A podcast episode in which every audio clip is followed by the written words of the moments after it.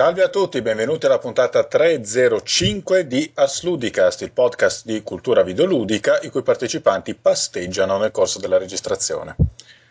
Iniziamo con le presentazioni. Simone Tagliaferri, Opona. Buonasera, oh yeah. Matteo Anelli, l'Anelli. Ciao belli. L'Anelli sta appunto pasteggiando a polpette spumante. Non è Ho fantastico. finito le polpette e lo spumante. Ma sei un'idrovora? Le- L'hai scodellato un minuto fa. Mi si sono anche bruciate il, il palato, se per questo, e le gengive. Vedete che abnegazione, che spirito di sacrificio per essere lo pronto a faccio per voi, parlare. eh? per voi. Grande. Alessandro Monopoli, il Monopoli. Eccomi qui, eccomi qui, buongiorno a tutti. Buongiorno. Il Monopoli arrangia ed esegue la sigla di testa, il tema del professor Layton, composto da Tomohito Nishiura. E poi abbiamo eh, il- l'ospite semifisso, altri, altresì detto la piattola, Mr. Rude. Buonasera a tutti, grazie per la piattola. Come è defilato stasera Mr. Rudd? Mr. Rudd Eh, infatti, eh, poi non capisco grazie per la piattola, come lo si chiama normalmente, non capisco. Rompi i coglioni a Roma. Ah, Quanto amore. vabbè, comunque Vabbè, ma se citerà appena parleremo dei Wii U, dai. Vabbè, comunque chi, chi squaderna tanti complimenti con questa voce melliflua è Vittorio Bonzi Lambo, cioè io. Bene, eh, questa puntata è l'ultima del 2012, dopo ci grattiamo i coglioni In realtà è proprio l'ultima in assoluto perché, come tutti sanno, il 21 dicembre il mondo finisce. Esatto, precisamente, eh, quindi sì, vabbè, diciamo per eh, ci attacchiamo a un filo di speranza, forse il 2013 si farà, eh, è molto improbabile. Vabbè, diciamo intanto- che è l'ultima del 2012, sì. Intanto salutiamo tutti nel caso. Sì, sì, sì. No, non è- secondo me non è stato particolarmente bello finché è durato, ma io sono depressivo. Comunque, eh, iniziamo con il commento a un paio di notizie a cui seguiranno, eh, seguirà la playlist, la playlist gigantesca in cui in pratica i convenuti parleranno dei loro titoli preferiti del 2012. Io mi astengo perché tanto ho giocato a roba antica come al solito. Comunque, prima notizia, non è neanche una notizia, è una cosa nota, ma eh, questo non ci impedirà di farci sopra del bel macello. È uscito il Wii U. La nuova Eh, cazzo. Evviva! Iwata ha colpito ancora. Insomma, Entusiasmo. a mille. Allora, che cosa mi dite? Anelli, so che tu, so che tu sei sempre. Tu le novità proprio le, le- le tratti sempre coi guanti. Dai, che ci dici? Sì, sì, sempre benissimo. E che in questo caso mi sono messo anche il preservativo. no, vabbè. Vabbè, io sono un tipo che non compra mai queste cose appena escono, al di là di tutte le cose che. di tutte le cattive connotazioni da fanboy che voi mi attribuite ogni volta. E francamente sono molto critico su Wii U perché mi sembra un po' una cosa. una novità a metà triple 3DS, tutto sommato. Ma Anelli, tu non sei un fanboy, tu sei un detractor boy, è diverso. Fanculizzati. Senz'altro. No, non è vero, è semplicemente che da un lato un po' mi dà fastidio comprare sta roba costosissima al lancio. Cioè, il mondo delle console queste di nuova generazione, cioè le console queste AAA è rimasto veramente al medioevo de- del mercato, insomma, ti fanno pagare una console tantissimo e ti fanno investire, ti fanno rischiare per loro, quando poi invece l'approccio che ci c'è, c'è in altri settori è esattamente l'opposto, no? Cioè, francamente, ho visto i titoli al lancio, provato Batman, ma devo dire la verità, cioè Arkham, l'Arkham City per Wii U è scandaloso. È proprio scandaloso, non è difendibile. Al di là, cioè, cioè, l'hanno messa sul mercato come una console che doveva essere migliore del- della concorrenza attuale e quindi peggiore di tutte le console che usciranno l'anno prossimo. Però. E, e secondo me sui titoli terze parti, anche quelli del lancio col supporto e tutto, stanno molto indietro. Già quelli Nintendo che ho visto non mi pare che stiano così male dal punto di vista almeno grafico, ma lì sappiamo bene che insomma Nintendo è molto accorta su come lavora su queste cose. Per il resto, io, come dicevo prima, non compro le console al lancio, difficilmente lo faccio. As- aspetti quindi- che quasi falliscano e quindi quando dimezzano il prezzo poi la compri, giustamente. No, cioè, no, no, comunque voglio essere sicuro. In realtà per Nintendo quella- almeno quella decina di giochi fighi verranno fuori sicuramente, io sono convinto di questo. E quindi potrebbe valere la pena spendere 300 euro per averci 5-6 anni di giochi fighi e comunque imperdibili sotto molti punti di vista. Vabbè, io le compro quando la loro generazione è bella e finita. Eh, Ma guarda, Monopoli? quello è, una- sì, è un approccio che secondo me paga più di tutti gli altri. eh, Ah, vedi, non sono sempre il coglione della situazione. No, costi- oddio, costi, costi nuovo, nuovo modello del digital delivery non lo so se sarà ancora vero. Però, per esempio, con la PS2, io pure l'ho comprata quasi a fine generazione. Eh, il digital delivery proprio, non inculate col sabbione. Monopoli? Eh, niente, volevo parlare un pochettino del Wii U perché final- finalmente ne posso parlare. Perché Ah. tipo. Oh, adesso si può liberare, dai. No, no, Ah, che le, le spe- mesi. eh, le specifiche sono pubbliche, quindi Sì, si può sì, è parlarne. tutto, è tutto pubblico. Tanto per, per capire, io sapevo di Wii U dalla seconda release dell'hardware, perché la prima, a quanto ricordo, era un, un cassone con attaccato un controller del GameCube dal cui usciva un filo che era collegato a una sorta di tablet. Questo era... Era un coso, non era un prototipo. Diciamo. Sembra tipo i prototipi quelli che fanno nei campeggi. Sì, sì, la creatura immonda. E poi c'è il bastone con una palla rossa che cui potevi toccare la gente. Eh sì, Ma poi ha messo tutto insieme potevi telefonare a casa? potevi, sì, sì, sì. Mm, Ah, era un ombrello. eh.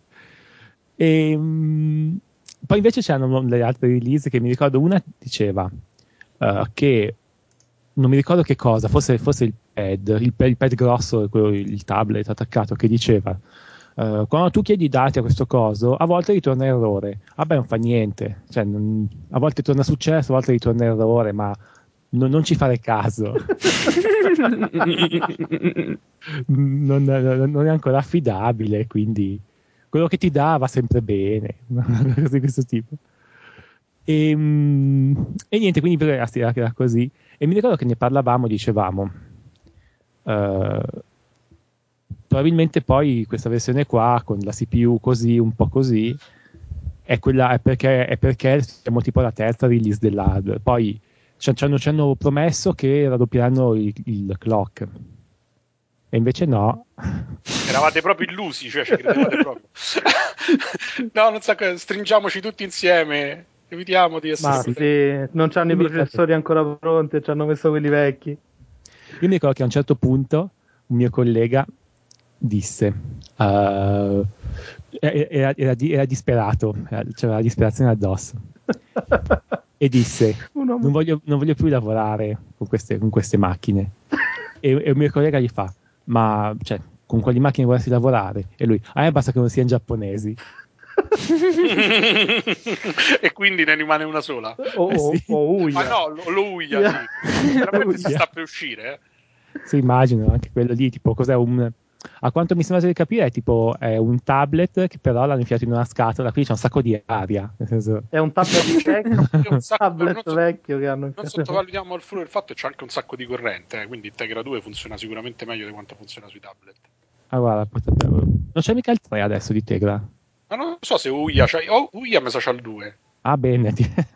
Vabbè, ma alla fine serve per i giochi del cazzo, cioè alla fine... Sì, sì, non, non è Eh, dubbio, secondo però- me, francamente, avrei io l'approccio Nintendo l'avrei capito in quest'ottica. Faccio una console del cazzo che costa 100 euro, ci piazzo i miei 20 giochi fighi e poi mi invento qualcosa col digital delivery perché vuole fare i giochi per la platea Nintendo. Sì. L'avrei capito di più, ma una console che costa come la- Il- il meno problema- della, di più della Xbox 360, secondo me mi pare una scemenza. Dal punto di vista tecnico, il problema che abbiamo riscontrato da subito sul Wii U Eh?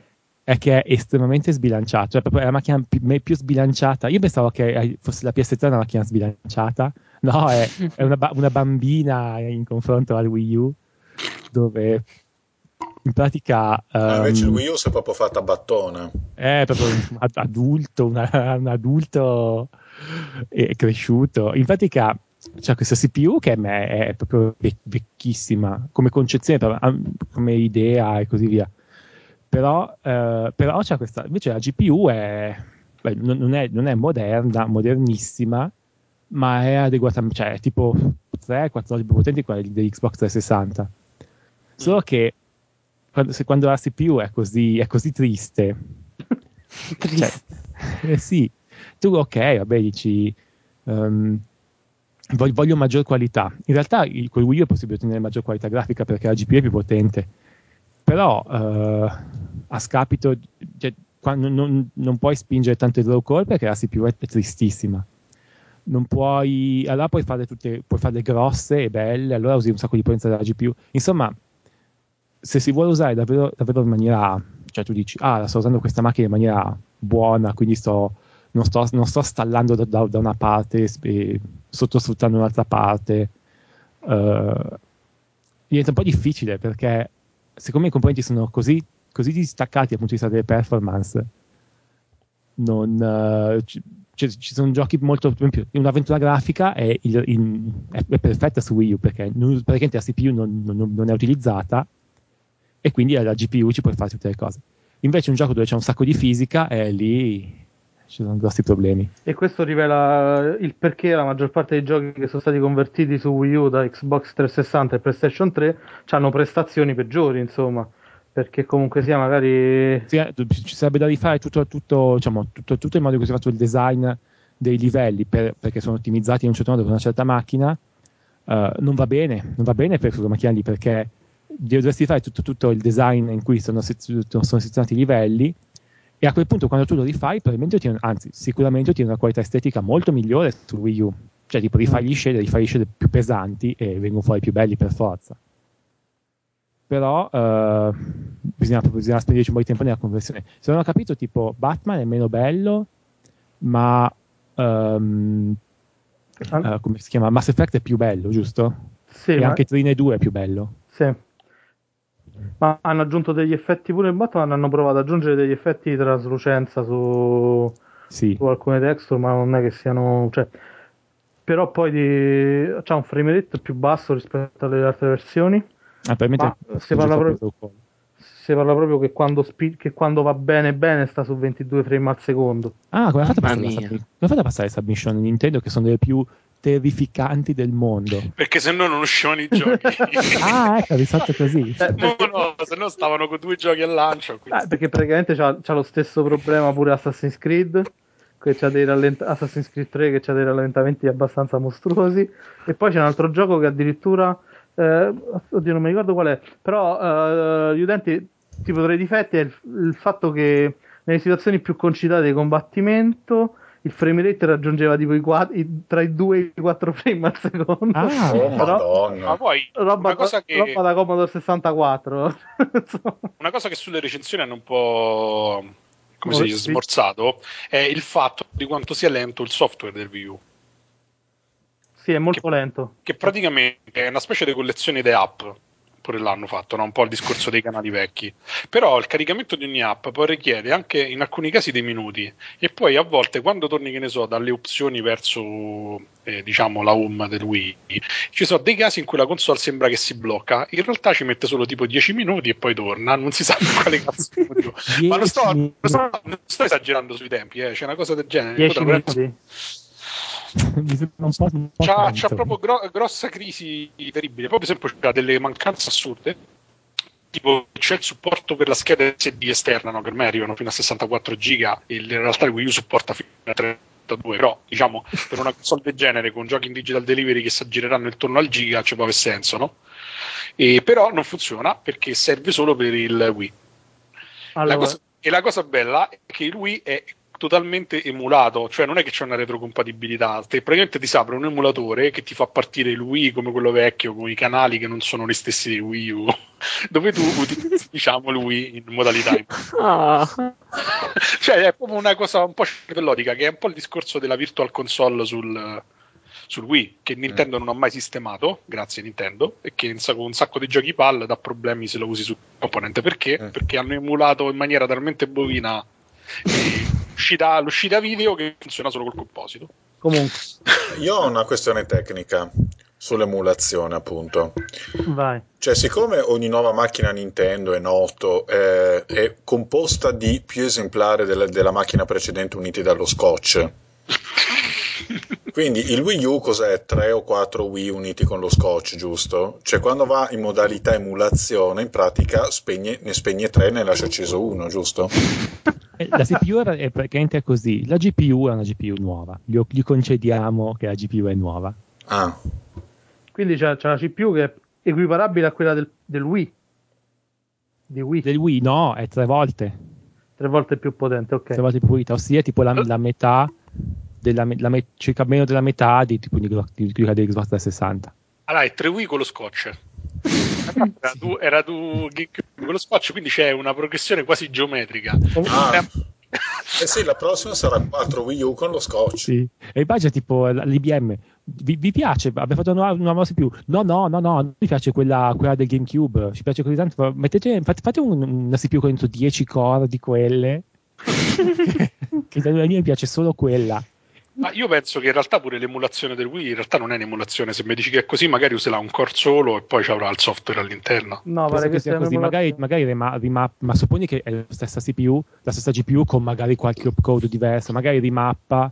Boom, Sì, sì, immagino, sì. Comunque da questo punto di vista hanno fatto il confronto con l'emulazione che fa il Dolphin, Il Dolphin sarebbe- che sarebbe un'emulazione- un emulatore PC dei giochi Wii.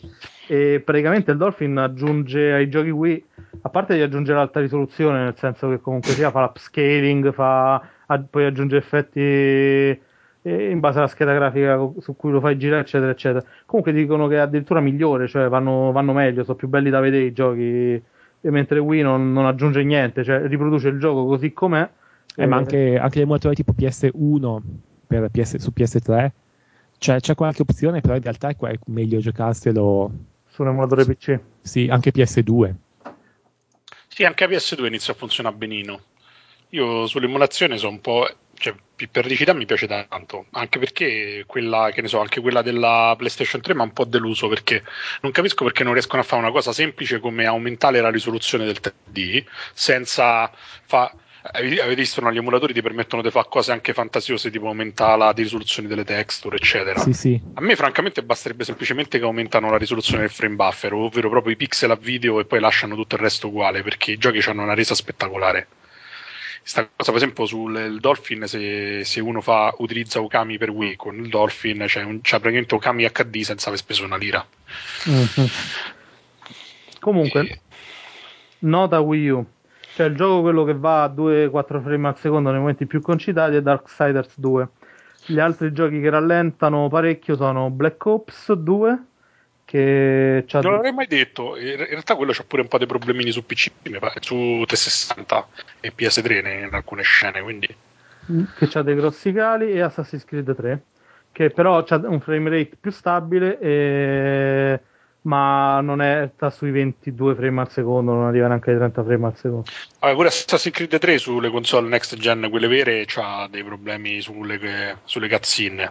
In realtà ce li ha avuti anche su PC nel senso che su alcune configurazioni e adesso non, non ho seguito se Ubisoft ha rilasciato una patch c'aveva dei cali di frame rate eh, mostruosi cioè nel senso che diventava veramente ingiocabile anche su PC però c'erano delle configurazioni che andava liscio proprio alla grande ne- con 60 frame al secondo Erano le configurazioni che loro avevano in studio. no in, in realtà, in realtà non era una questione di high end o low end cioè nel senso che su configurazioni medie poteva andare benissimo su configurazioni high end poteva andare probabilmente c'è qualche driver che gli dà fastidio non, non- non so poi se hanno indagato cioè, probabilmente sì frega? No, Ma che gli frega, tanto chi se l'è comprato se l'è preordinato su Steam due mesi prima, quindi a questo punto se non usciva uguale, gli davano un mattone. eh, vogliamo parlare della cosa più bella di Wii U Cioè? una cosa Ah, bella ce l'ha Il colore. Miiverse No, dai. Cos'è? Cos'è? è il social network di Wii U Oh, mamma mio mia. Dio. Mi sono Oh, è bagnato bello, tutto, la bello. parola social network. È diventato famoso perché quando venne presentato Nintendo per bocca di vada disse che avrebbe controllato ogni singolo messaggio, ogni singolo disegno che sarebbe stato che fu, eh, inviato con eh, il social network di. Quindi ha assunto 200.000 persone. e fece dichiarazioni del tipo magari potreste vedere dei ritardi nell'apparizione dei messaggi tipo Eh, Inaspettato. voi mandate il messaggio e dopo 10 minuti appare, no? Però poi hanno fatto della pubblicità in cui la gente comunicava in tempo reale per darsi un aiuto sui giochi. Allora gli hanno detto: Scusate, se c'è questo delay dei 10 minuti, come fa una persona a comunicare in tempo reale con un'altra per aiutarsi su un gioco? Perché Nessuno- viaggiano nel tempo i messaggi, tu non lo sai questo. Sono 10 minuti, però poi tornano indietro e arrivano. Arri- Arrivato alla prova dei fatti, si è, rivelato che Tipo, fa questo Nintendo, ma non fa tipo una, una console con una CPU decente. No, vabbè, questa era la risposta di Apple. Ah, detto, ok. "Guarda, eh, in realtà non sei in grado di capirlo, stai zitto. Questa è la, è la soluzione migliore di sempre. Ovviamente, ovviamente alla prova dei fatti questo controllo orvegliano non, non è possibile, insomma, anche, anche solo gli utenti americani che sono quasi 500.000 eh, che hanno acquistato la console da soli formano comunque un bacino di utenza fin troppo grande da controllare se non da uffici giganti, non so quante persone ci avranno per fare questi controlli. E- No, è che hanno, hanno spostato la muraglia cinese praticamente. E del ovviamente- web cinese. E, ovviamente, avendo dichiarato che avrebbero applicato censure su messaggi sconci, la prima cosa che hanno fatto gli utenti hanno inondato Wii U di schifezze. Ma, infatti io mi ricordavo pure che c'era il, il- il pisello detector, cioè tipo che Bravo. se tu segnava i piselli su- sul, sul tablet e li pubblicavi venivano filtrati. Ma funziona quella cosa? e, la, e la gente ha trovato dei modi ultra fantasiosi per, diven- per disegnare fighe, culi, tette, gente che Ah, Ma quando, li, quando li sfidi, quando li sfidi le persone fanno qualunque cosa, sai, o su- superano ogni, ogni, ogni fatica, ogni... Eh, infatti, non avrebbero dovuto dire niente, avrebbero dovuto dire non si censura nulla e sarebbe sembrato un, un simposio di... Guardate, Game Trailer Sì. sono un po' di settimane che c'ha una trasmissione, sai, tutti quei scieffoli, si chiama Pop Fiction, dove praticamente parlano dei giochi, di segreti che stanno nei giochi. E ce ne stanno alcuni che sono assurdi, tipo quelli di Halo è un esempio classico, e gli sviluppatori che dicevano, ah, non li scopriranno mai, non ce la faranno mai, tipo, e dopo neanche un, un giorno che il gioco stava online già avevano capito come fare. Quindi, da questo punto di vista, i- le- la massa non si sfida, insomma. E niente, questa è la cosa più bella, secondo me è la cosa più bella di Wii, cioè di Wii U, cioè nel senso che comunque sia Nintendo è stata pesantemente inculata proprio, No, ma in modo veramente pesantissimo da questo punto di vista, cioè, quindi ci saranno dei bambini di tre anni che col nonno vicino, come fanno vedere pubblicità, vede dei piselli che gli appaiono. Allora, allora, io trovo tutto questo bellissimo, cioè ha un lato positivo suo malgrado questo nuovo- questa nuova macchina. è bellissimo. No, adesso io chiuderei, chiuderei eh, facendovi una domanda. Mm, vi chiederei qual è a questo punto il grado di bollitura di Satoru Iwata. Eh, da quando ha preso le banane in mano è altissimo. Sì. Sì. Ma ci sarà qualcosa dopo il Wii? Siamo a livello brisket americano, tipo No. 12 ore di E cottura. se stiamo già a giocare alla Sony per strada, secondo me a Nintendo la prossima. Ma in realtà, ecco, forse sono fortunati perché Sony sta molto peggio a livello finanziario, quindi... Eh, ma secondo me non c'è quell'effetto di novità che c'era con il Wii. Poi può essere che mi sbaglio, ben da essere smentito. Cioè, io del Wii ero entusiasta e non l'ho preso al lancio perché non l'ho trovato, ma l'ho preso a febbraio, era uscito a novembre. Guarda, io quello, che, io quello che ti posso dire è che secondo me Wii U 20 milioni li piazza sicuro. Ma te lo dico perché è la cifra che ha toccato il GameCube. Perché Mhm. comunque c'è gente che quando arriva roba Nintendo la compra. No? Mhm. E- Come, come Triforce Jones. che poi è riuscito a prendere per primo la console. eh. Ah, meno male, va, il mondo è associato un sospiro di sollievo. Eh, non so se l'avevamo raccontato nel podcast, Trifor Johnson è il fans numero uno Nintendo, eh, ma eh, che si è cambiato il cognome in Triforce proprio per celebrare il suo amore per, per la grande N e che si è messo in fila un mese prima per essere il primo a comprare Wii U nel negozio di, nel Nintendo Shop di New York. Un E mese lui- prima. Sì, sì, un mese prima. Vabbè, da, da Il bello, è so- che, e il bello è che nel frattempo c'è stato l'uragano. e lui sta in fila. Ma eh, pensa se lo rimandavano dopo. Dice, no, guarda, esce tra sei mesi. No! Se le leggende non mentono, praticamente eh, lo volevano fare evacuare e Reggie Philimes, il presidente di Nintendo of America, gli ha dovuto promettere che gli avrebbe ridato il primo posto in fila, se no lui non se ne andava con tutto. Cioè, a, parago- È- è cioè, a paragone di quest'uomo, cioè, a paragone di quest'uomo, Reggie è una persona equilibrata, rendiamoci Bravo. conto. E niente, cioè penso che lui ne abbia comprate due o tre di Wii U perché... Per essere sicuro che... Sei sicuro che facessero altri giochi oltre quelli del lancio, insomma. Poi La, la notizia sta su internet, è vera. E tra parentesi c'è la foto dei Reggie che gli dà il 3DS e lui si è presentato col Power Glove. Almeno se, se è la persona che fanno vedere la foto. Beh, è la- è- ecco, uno- Ma perché- l'ha- una persona l'ha comprato, quindi Power Glove. Guardate, è bellissima questa Ma perché foto. tu non credi- lui, non Ma so se- perché tu non credevi a me Alessandro quando parlavamo del mitico Triforce Johnson? sei andato a verificare, non ti sei fidato. E ti dirò di più, c'ha delle foto del profilo bellissime, lui tutto serio, tipo cupo, con sto power glove. che- Poi il, ra- il rapperone di prima categoria. Oh, è contento lui, cioè alla fine la gente vedi, alla fine si accontenta di poco. Siamo noi Ma, che siamo eh, stupidi. Ma io da quest'uomo non mi aspetto niente di meno che la, che la propria madre nel congelatore, comunque. ah, è bellissimo, sì, c'è sta foto all'Assassin's Creed con lui con la, col Power Eh? Glove sulla faccia. ok, abbiamo preso per il culo il buon Triforce Johnson. Ok, adesso basta, cambiamo argomento. sicuramente. Mm. Basta. Allora, Cambiamo argomento. cambiamo argomento, c'è una seconda notizia, eh, in realtà è più una polemica, comunque vedremo un po' che cosa cavarne fuori. Allora, Brian Horton, che è l'art director per il nuovo Tomb Raider, uscirà un nuovo Tomb Raider per i tipi della Crystal Dynamics, distribuito da Square Enix, non, ho idea di quando debba uscire. Insomma, torna a parlare eh, del- della questione femminile nei videogiochi. Eh, riporta alcune sue dichiarazioni. È anche una questione di numeri, non ci sono chissà quante protagoniste femminili nell'attuale scena videoludica. Dal debutto di Lara Croft nel 1996, quante altre donne sono state messe nel ruolo principale di un gioco? Questo, insomma, perché eh, lui polemizza sul fatto che ehm, ci sono molte remore nel mondo dei videogiochi a rappresentare il sesso una scena di stupro, mentre la violenza, la violenza bruta, eh, non, non presenta mai nessun problema.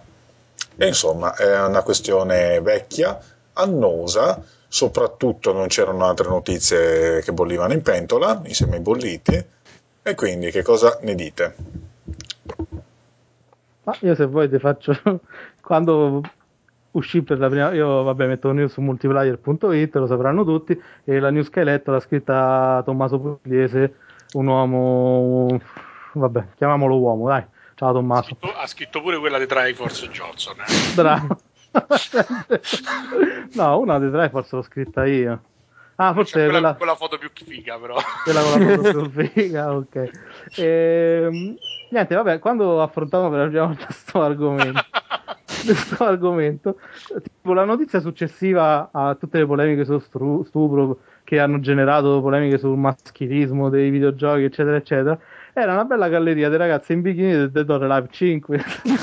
Oh, Vabbè, giusto. Gioco che ricordiamo ha come caratteristica peculiare il fatto che hanno studiato un motore fisico apposito per il movimento delle tette.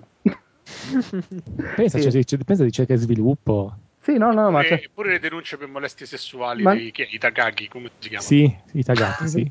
che, che non è, che non è una battuta, ma in realtà è vero. Cioè, loro ci hanno fatto proprio un video per mostrare. Beh, come- Itagaki si è preso la denuncia per come è vestito. Anche. Eh. Vabbè, si sembra Bon Jovi giapponese. Che comunque ci hanno fatto un video per mostrare sta, sta tecnologia che muove i seni in modo migliore rispetto a quelli di altri videogiochi. Io- Sembra che sto è vero, cioè, eh, quella, quella con i tredicenni che Eh, tipo muovono non so se- ondeggiando la testa. non so se c'avete presente i video, ti- quelli tipici dei videogiochi in cui i sviluppatori parlano, no? Ne abbiamo girati pure in Paias. E- Solo che in questo caso loro parlavano serissimi di questa tecnologia che, che non deve essere neanche una cosa facile, insomma. cioè- però era subito, eh, ma mi colpì perché stava subito dopo la notizia delle polemiche sul maschilismo dei videogiochi dentro Tomb Raider. Insomma, ho detto, vabbè, perché- grazie al cazzo, ecco. Il risultato è questo. Ma noi siamo contenti che... Cioè, le donne devono essere maltrattate nei videogiochi, scusa. Non vedo altro, non vedo altra soluzione. non certo. No, infatti. Beh, ma Ah, insomma, io, Pon, io però vedo un cambio di rotta da parte tua, perché tu invece te la prendevi tanto per cosa faceva Geralt di Rivia quando Infatti, cuccava. Eh. No, in realtà io adesso scherzo, ma sono completamente d'accordo sono d'accordo con chi dice che eh, c'è difficoltà proprio a affrontare certi temi dentro i videogiochi senza che poi si scatenino mille polemiche, vuoi per, per l'interattività, vuoi per eh, che comunque i videogiochi vengono ancora percepiti eh, dalla grande massa come dei giocattoli tecnologicamente molto evoluti, vuoi perché comunque sia spesso e volentieri anche i videogiochi stessi ci hanno messo del loro, insomma vedi The Witcher 2, cioè, eh, premetto a me The Witcher mi è piaciuto tantissimo e anche The Witcher 2 eh, li considero giochi stupendi, però come affrontano l'argomento dei rapporti di coppia fra i personaggi, diciamo, abbastanza dozzinale, no? ma nel senso che comunque sia, eh, come raccontai all'epoca, è legata a una quest, cioè più se ne fa Geralt e più la quest va avanti, che è un po' che è abbastanza ridicolo, cioè ci stanno altri modi, insomma, per affrontare l'argomento come cinema insegna. Nei videogiochi è difficile che si arriva a rappresentare un rapporto di coppia, un rapporto tra uomo e donna, non necessariamente sessuale, in modo diciamo meno triviale rispetto a quello che fa un film di serie B. Ecco, diciamo, diciamola così. Eh, cioè io rimango da questo punto di vista, cioè, sta polemica nata sullo stupro della Lara Croft, faceva un po' ridere perché era nata tutta sul fatto che questa neanche veniva, viene stuprata nel gioco. C'è un tentativo di stupro, cioè perché, non, perché un videogioco non può inserire un tentativo di stupro? Cioè, che problema c'è? Cioè, praticamente pure nelle fiction dei Rai 1 c'è stanno i tentativi di stupro, voglio dire. C'è de peggio, c'è stanno Però- gli sdrufoloni, Ah. c'è sta. Però sta ne- distruggi Milano, mio signore, ricordiamocelo sempre. però- No, Però soprattutto c'è la, la sceneggiatura della fiction stessa. eh. Quella sì che fa male duro. Però Comunque, nessuno si lamenta se in Carabinieri 2 viene denunciato uno stupro alla caserma o c'è un tentativo di stupro, mentre se la stessa cosa succede all'interno del videogioco sembra che è come se c'è stata una violazione di un dogma di fede, insomma. caro, caro il mio Simone, però, per esempio, negli anni 60, noi, ha- noi italiani parlo, ma in realtà non solo gli italiani, era un trend abbastanza diffuso nel- in Europa, non tutti i paesi avevano la televisione a colori perché il fatto di dare le trasmissioni a colori veniva considerato come un modo per sollecitare troppo le masse. Quindi, come vedi, la storia si ripete. Adesso so i videogiochi perché sono uno dei media più nuovi. Strano che non sa la sorpresa con i podcast, però. Ma Anelli, scusa, Anelli, Anelli, scusa, questo registro da Alberto Angela da dove è uscito? ho, ho in- innescato la modalità fai la persona seria. Tono credibile della voce, dovrei farlo più spesso. No, veramente, cioè io ti immaginavo che dicevi i colori, imitavi il movimento di un pennello. I colori. Madonna. No, però in realtà. No, ma te- ti dirò- Ah, Io, io continuo sempre con la mia crociata del perché ci devono stare solo giochi dove si mena qualcuno, succede qualcuno o si compete, però. Che poi ecco, in realtà poi la violenza è sdoganata completamente, cioè prendete un Ninja Gaiden in cui Un fascisti su Marte Ah, 3. eh, cioè, la gente muore tranquillamente esplodendo in laghi di sangue e nessuno si lamenta più di tanto, non so. Lago di sangue! Non per niente la più grande polemica che abbia mai riguardato i videogiochi è, è Hot Coffee, che fondamentalmente è una trombata. Fondamentalmente è quello, sì, è la La rappresentazione. trombata Eh. vestina, cioè peggio di quelle che si vedono nei fiction da Rai, e quella è la cosa brutta. Eh, Fanno- vero. fanno finta, sono nudi e fanno finta. Lì invece erano vestiti poligonali senza pisello e facevano pure finta. No, comunque la questione si pone in un modo, cioè la- a me viene questa idea, la butto lì. Cioè, Ah. eh, oh, cioè, Ane- Anelli, a me piace la gente che parla chiaro. Cioè, vuoi botte? Chiedile. Poi Vuoi le botte? Me le chiedi. Per favore, mi, per favore, mi suoni come un tamburo. Vittorio, io dai. ti suono come un tamburo.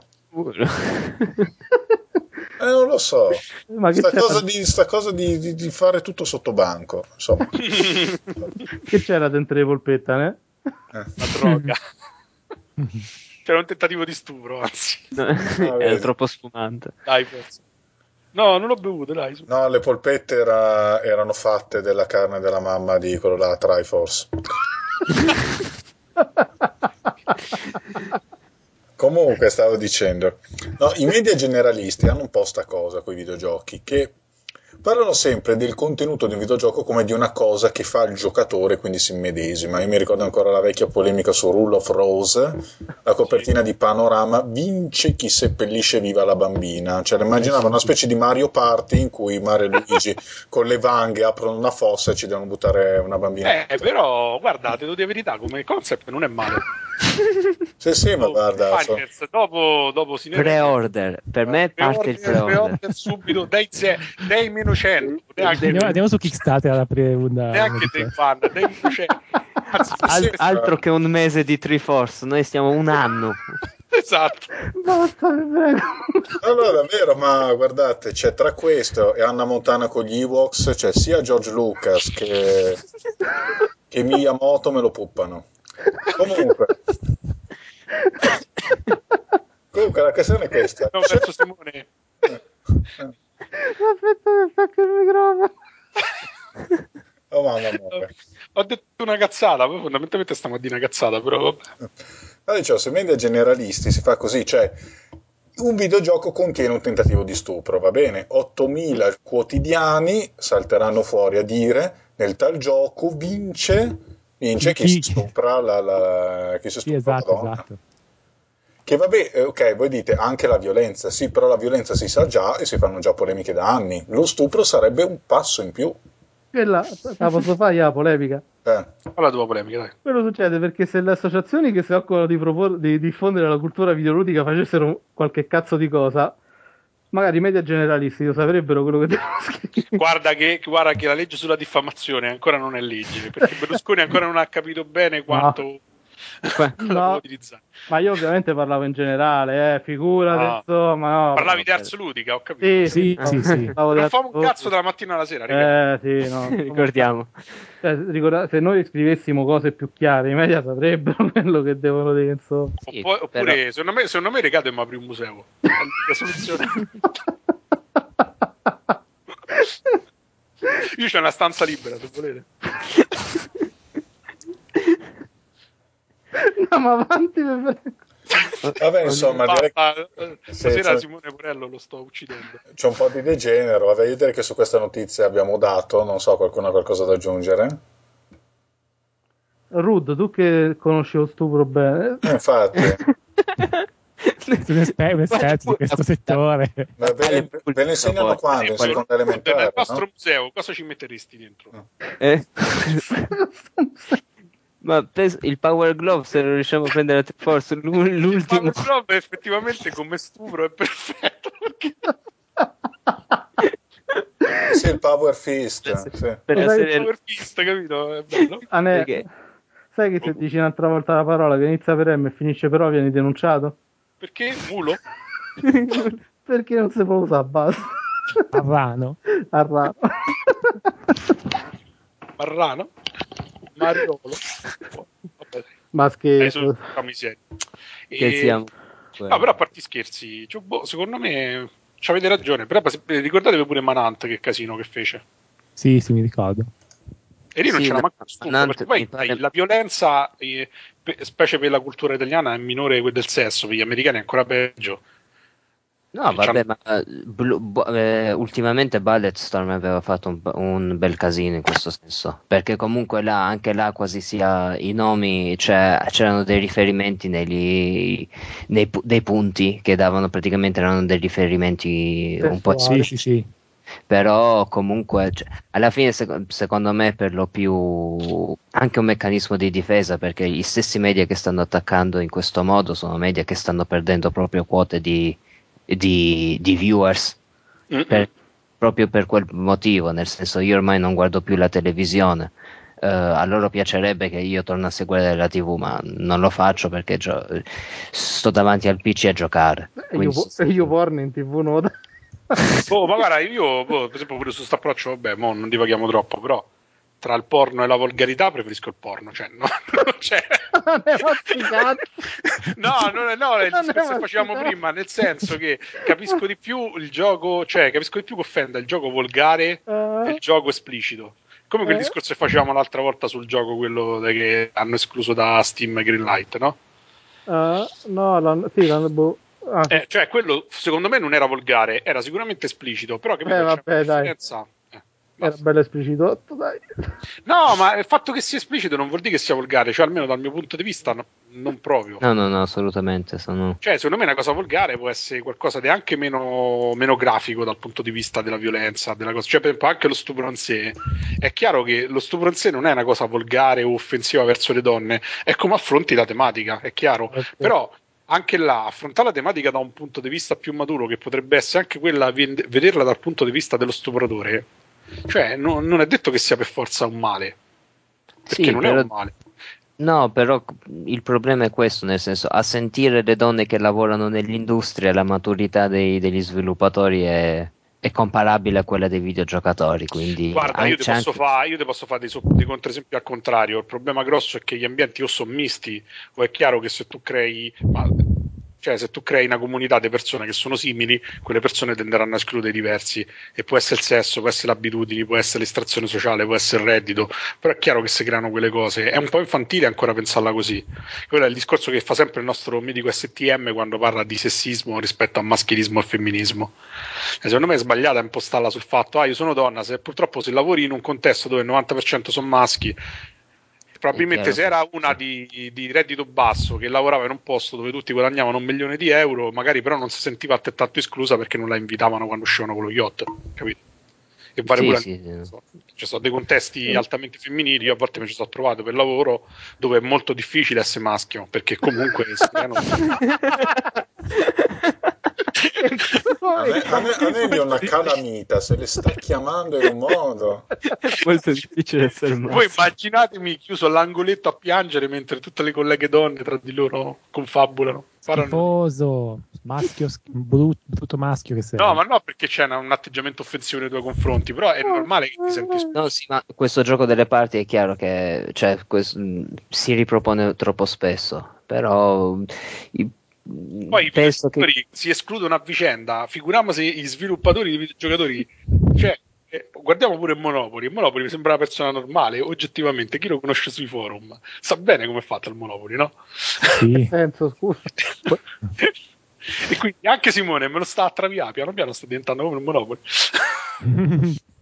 e quindi è chiaro cioè, che alla fine cioè, sono, sono ma come tutti i club i club insomma sti ambienti altamente esclusivi dove c'è gente che c'ha una grande passione è normale che si creino queste situazioni questi attriti questi giochi di forza cioè io immagino che poi Alessa correggimi se sbaglio che magari tra grafici e sviluppatori all'interno di una software house ci stanno comunque sai ah tu non puoi capire grafico tu non puoi capire Cioè, raga, a me, a me sinceramente sì, sembra, beh, sì. a me sembra una cosa naturalissima, nel senso che esatto sì sì visto che no, scusa, visto che i videogiochi sono nati come un hobby prettamente maschile, è ovvio che nell'ambiente lavorativo ci siano più uomini, perché? Perché comunque sia negli anni 80, 70 e anche 90 erano pochissime donne che videogiocavano, adesso ce n'è qualcuno di più, però era un ambi- è normale che poi eh, dalla passione nasca, possa nascere anche il lavoro e è- come nell'ambito della moda, perché per esempio ci sono tantissime donne nell'ambito della moda, perché comunque c'è maggiore inter- un maggiore interesse in quell'ambito da parte delle donne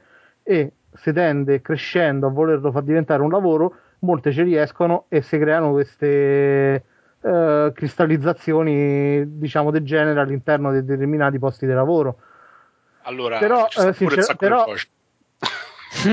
Eh, eh, l'aspettavo, eh, mi stavo chiedendo chi l'avrebbe detto. detto. Eh, però sinceramente mi sembra abbastanza cioè, voglio dire eh, è abbastanza relativo come discorso è un discorso per cui se a un certo punto i videogiochi si apriranno anche a eh, diciamo svilupp- Merda sessuali. no cioè che anche le donne sviluppera- sviluppassero una maggiore passione rispetto ad alcuni aspetti dei videogiochi è normale che anche le donne entreranno nell'ambiente lavorativo dei videogiochi più, Stai- più Stai, facilmente stai scadendo nel leghista spinto. perché Il, pro- il problema, il problema è che la controbattuta a questa tesi è un discorso tipo è arrivato prima l'uovo o la gallina, nel senso se l'ambiente fosse più, a prescindere, fosse più confortevole, più accogliente, allora più donne si, si Cosa, avvicinerebbero. cosa vuol dire più confortevole? Ma perché tu pensi... Più, più eh, eh, così, volevo friendly, m- m- l'ho tradotto proprio così. Cioè questo è come l'ambito delle, merda. questo è come l'ambito delle riviste. Su Cosmopolitan scrivono tante donne perché si parla di argomenti che interessano soprattutto le donne e leggono soprattutto... Cioè non è una questione di sessismo ragazzi, è una questione anche di interessi di un determinato genere verso determinati argomenti. È un discorso eh, e quindi comunque sia se, se gli ambienti lavorativi vengono plasmati anche in base a questo, cioè non mi sembra sinceramente non mi sembra una cosa molto aliena il fatto che ci siano meno donne sviluppatori rispetto agli uomini. Se vi ricordo negli anni 80 da, anni da cui vengono la maggior parte dei sviluppatori ormai adulti,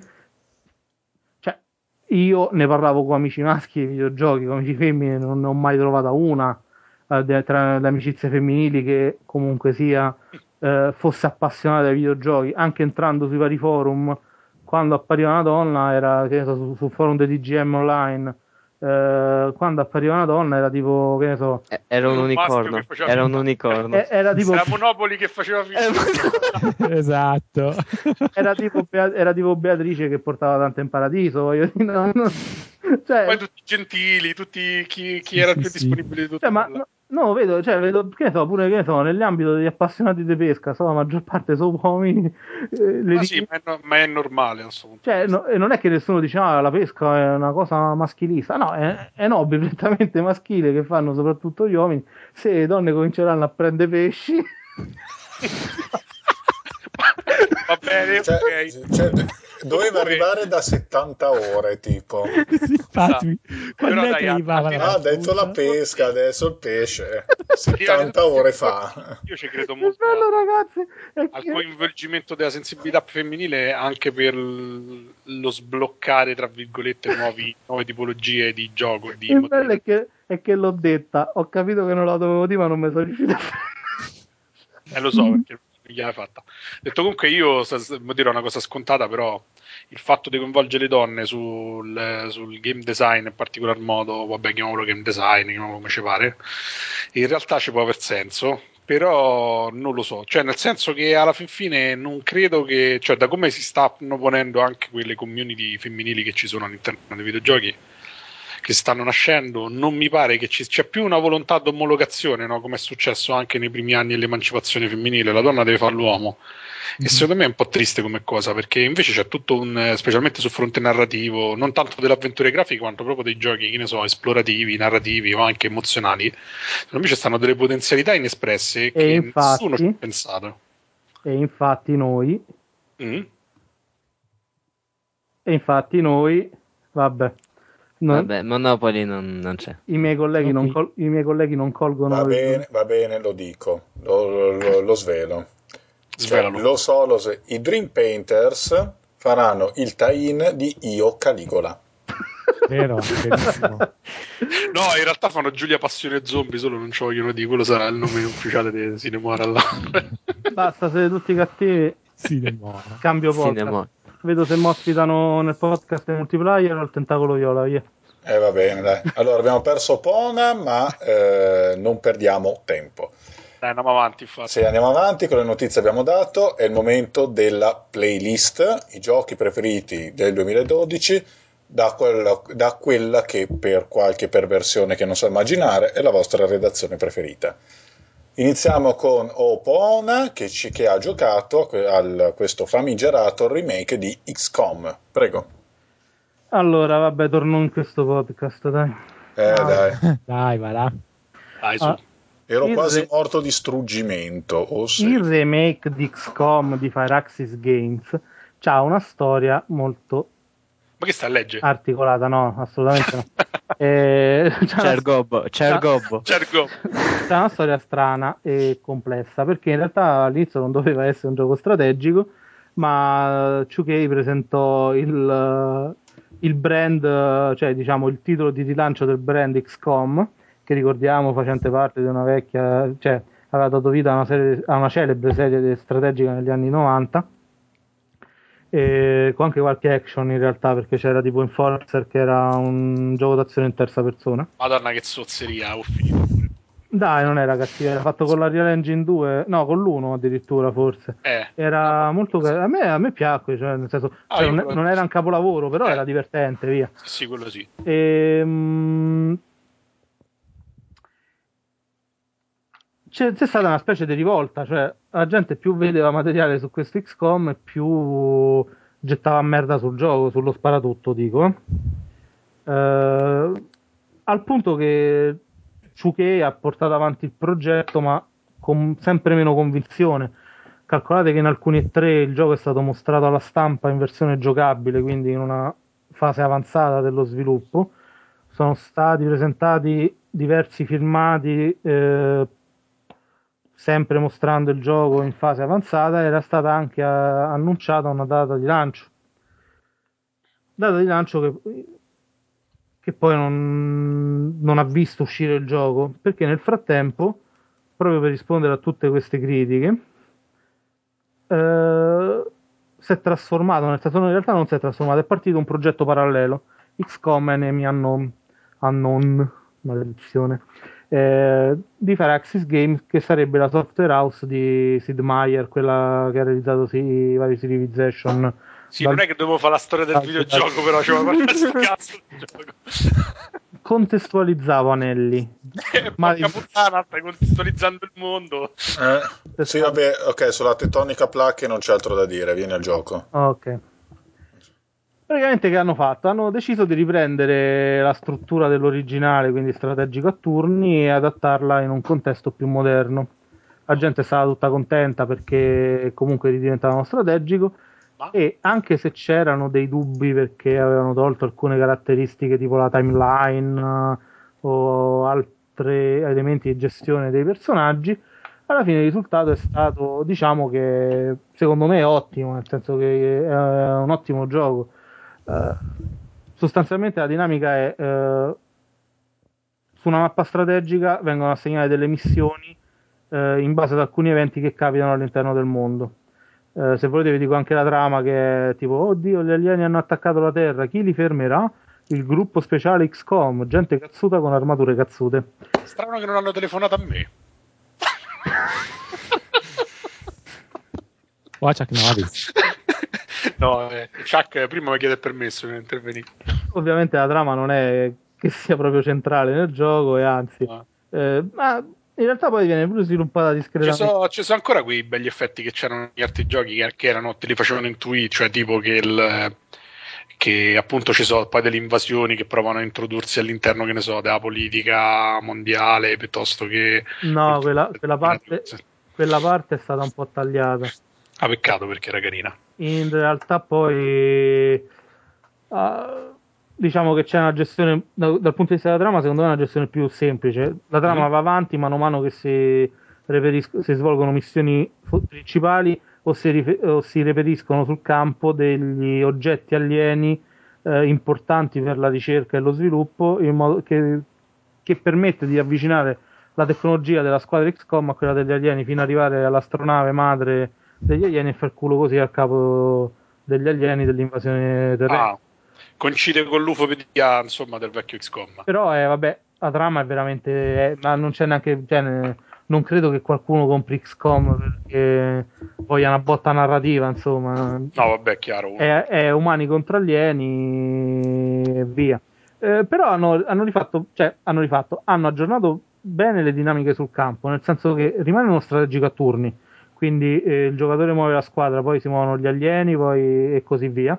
Eh, però hanno, hanno dato grossa dinamicità all'azione, ossia ogni azione è sottolineata dalle animazioni e fino a qui ci siamo. Hanno variato le inquadrature in modo tale da rendere più vario quello che succede sullo schermo e soprattutto una volta che hai preso bene il controllo del gioco hai meccanizzato l'interfaccia eh, Meccanizzato l'interfaccia, va bene. va sì. Anelli c'è una teoria precisa che dice che No, no, no, vabbè, no, non, non mi fare la nel contestualizzazione, vai senso, nel senso in cui Me lo segno, poi me lo studio. vaffanculo nel senso nel momento in cui tu hai, eh, non hai più bisogno di pensare all'azione che devi compiere ossia hai inte- introiettato l'interfaccia e esegui le azioni in modo automatico. Diciamo Hai detto davvero introiettato o ti sei Brava, no, l'ho detto davvero, brutto stronzo, introiettato. e, sta, e sta attento che è quello che fai tu alle feste con le donne. Ti No, intro- guarda, l- l'Anelli vuole essere pigiato come l'uva, ma non lo chiede, non capisco. sono, sono un sadomasochista passivo. Oh. che bei dettagli. Eh, praticamente compilazioni a una compilazione velocemente eh, e diventa quasi cioè si perde la sfumatura dei turni e diventa quasi un gioco in posso non in tempo reale ma mh, ogni azione diventa naturale quindi comunque sia eh, non c'è quella fase in cui devi pensare a quale tasto premere per eseguire l'azione ma eh, fai tutto in modo dinamico e i turni scorrono sullo schermo come se fosse ma lo strategico in tempo reale è eccessivo, però non c'è la pesantezza magari di un gioco come poteva essere Civilization o, eh, o come poteva essere qualsiasi strategico a turni ai sagoni, insomma. E anche lo stesso XCOM era molto più pesante a livello di, Sì, di dinamiche sì, sì. Era macchinoso, macchinoso. Bello finché vuoi, ma macchinosissimo. molto macchinoso, sì, anche. E questo è stato fatto sia a livello di, di gioco, cioè a livello d'azione in cui i Marine combattono contro gli alieni, eh, in tutti i tipi di missione, poi non è che ce ne siano tantissimi, la missione tipo è sei arrivato sulla mappa dal dettagli, elimina, tutta, elimina la minaccia aliena. Oppure sei nell'astronave aliena, vai dal punto A al punto B e scopri che succede lì. Che poi solitamente si risolve nell'uccidere tutti gli alieni. eh. Eh, il massimo di varietà è quando bisogna salvare gli abitanti delle città che vengono attaccate, oppure quando bisogna fare da scorta a qualche personaggio. Fortunatamente il personaggio viene guidato dal giocatore, quindi non, non si subiscono intelligenze artificiali magari grossolane, ma decide tutto il giocatore e se il personaggio scortato muore è colpa tua. E, dicevo, però la stessa bontà dell'interfaccia si replica anche all'interno della fase gestionale, cioè quando si sta nella base operativa e bisogna scegliere che cosa fare, quindi quali tecnologie portare avanti, quali, eh, come, come far crescere le se- ehm, gli uomini, di quali strumenti dotarli, che cosa, eh, che cosa costruire a livello di infrastrutture per poter aumentare i satelliti che perlustrano il mondo alla ricerca della minaccia aliena e così via. Si può fare pronto sullo stretto? No, purtroppo no. E- anzi, se ci provi ti dicono pure che sei un coglione. Eh, così, che- con questo C'è che stima volevo... tra di noi. con questo che vi volevo dire, secondo me è un gioco bellissimo, Bello. anzi uno dei più belli dell'anno perché mh, c'è il problema che nonostante sia il remake di un vecchio gioco, anche se aggiornato, è comunque fresco. Quali altri strategici a, a turni AAA sono usciti negli ultimi 5-6 anni? Forse solo lì lo so mettere in mezzo. console, su console poi. Cioè che hanno avuto parecchio successo anche su console. Console. Infatti su console mi sa che è l'unico, o ve ne ricordate qualcun altro? No, e no, quello, lui- come si chiama quello della Square? Bruttissimo. No, a parte quelli giapponesi, Tactics. i Tactics. No, no, no, c'è proprio un gioco che non c'entra un cazzo con i Tactics. Ah, No. ve lo dico. Non mi viene il nome, c'ha un nome assurdo. Uno strategico a turni occidentale AAA. Cioè, voi vi viene in mente qualche cosa negli ultimi anni per No. console? Quindi compratelo perché così faranno altri strategici a turni AAA io sarò felice. Oh, Ok. per quelli in tempo reale sono un pacco. Io non, non riesco mai gesti- a gestirli, mi sembra di essere scemo. Ma in realtà non li fanno neanche più perché su console Ah. rendono male. E Ah. quindi hanno... esce qualche cosa su PC, ma soprattutto online. Sì, sì, infatti. Adesso tutti i free to play stanno Sì, sono diventati molto hardcore, molto per appassionati. Sì, sì. Vabbè, insomma, basta XCOM, è bello. Adesso tocca all'Anelli che ci parla di un gioco stupendo, cioè io non, non è che io l'abbia mai visto, ma so che è stupendo per chi l'ha fatto, per via di chi l'ha Per, fatto, chi, chi- per chi la fa? Ah, per via di chi l'ha fatto, che lui. mi manca tantissimo. Cliffy B. Eh, insomma, fascisti grande- su Marte grande 3. Fascisti Comunque su era The Last 3. Remnant il gioco. eh. The Last Remnant. Ah, eh, mi sono confuso, il concept è più o meno lo stesso. Vabbè, era una cagata uguale. E sì, Ok. parliamo di fascisti su Marte 3. ovvero Ok. Ge- Gears War 3. Ok. Che vabbè, e niente, che, che c'è da dire su questo gioco? Il gioco si commenta da solo nella sua versione italiana quando a un certo punto c'è, c'è Dom che commenta Ah, guarda, questi vermi hanno usato, uh, hanno usato dei vecchi Lancer per fare una, una mitragliatrice. Che ingenuità questi vermi! invece che che ingegnosità e questo di, tira un po' le fila diciamo de, sembra quasi un film di Vanzina doppiato e, e, tradotto così. Però al di là di quello non c'è molto da dire. È Gears of War 3 è una diretta una diretta evoluzione del 2 come tutti i Gears of War da che tradizione che è l'edizione italiana c'ha l'audio equalizzato di merda con il parlato che si sente malissimo se non c'è un 5.1 vorrei capire perché e tranne questo è proprio il, il, gioco che segna proprio la fine di questa generazione. Gioco graficamente fighissimo, che scatta tantissimo nelle cutscene perché, nelle cutscene perché è graficamente fighissimo. Ho attaccato la pronuncia, cutscene. Cutscene. Cutscene. Cutscene è bellissimo. E la cosa che mi ha veramente intristito è che mentre tra il, tri- tra il primo e il secondo c'era stato un salto di qualità notevole, sia per diciamo la scrittura che per eh, le ambientazioni, per l'azione, eccetera. Il terzo è veramente un gioco stanco. Si vede proprio che, Zig- eh, che Cliffy B vedeva l'ora di andarsene.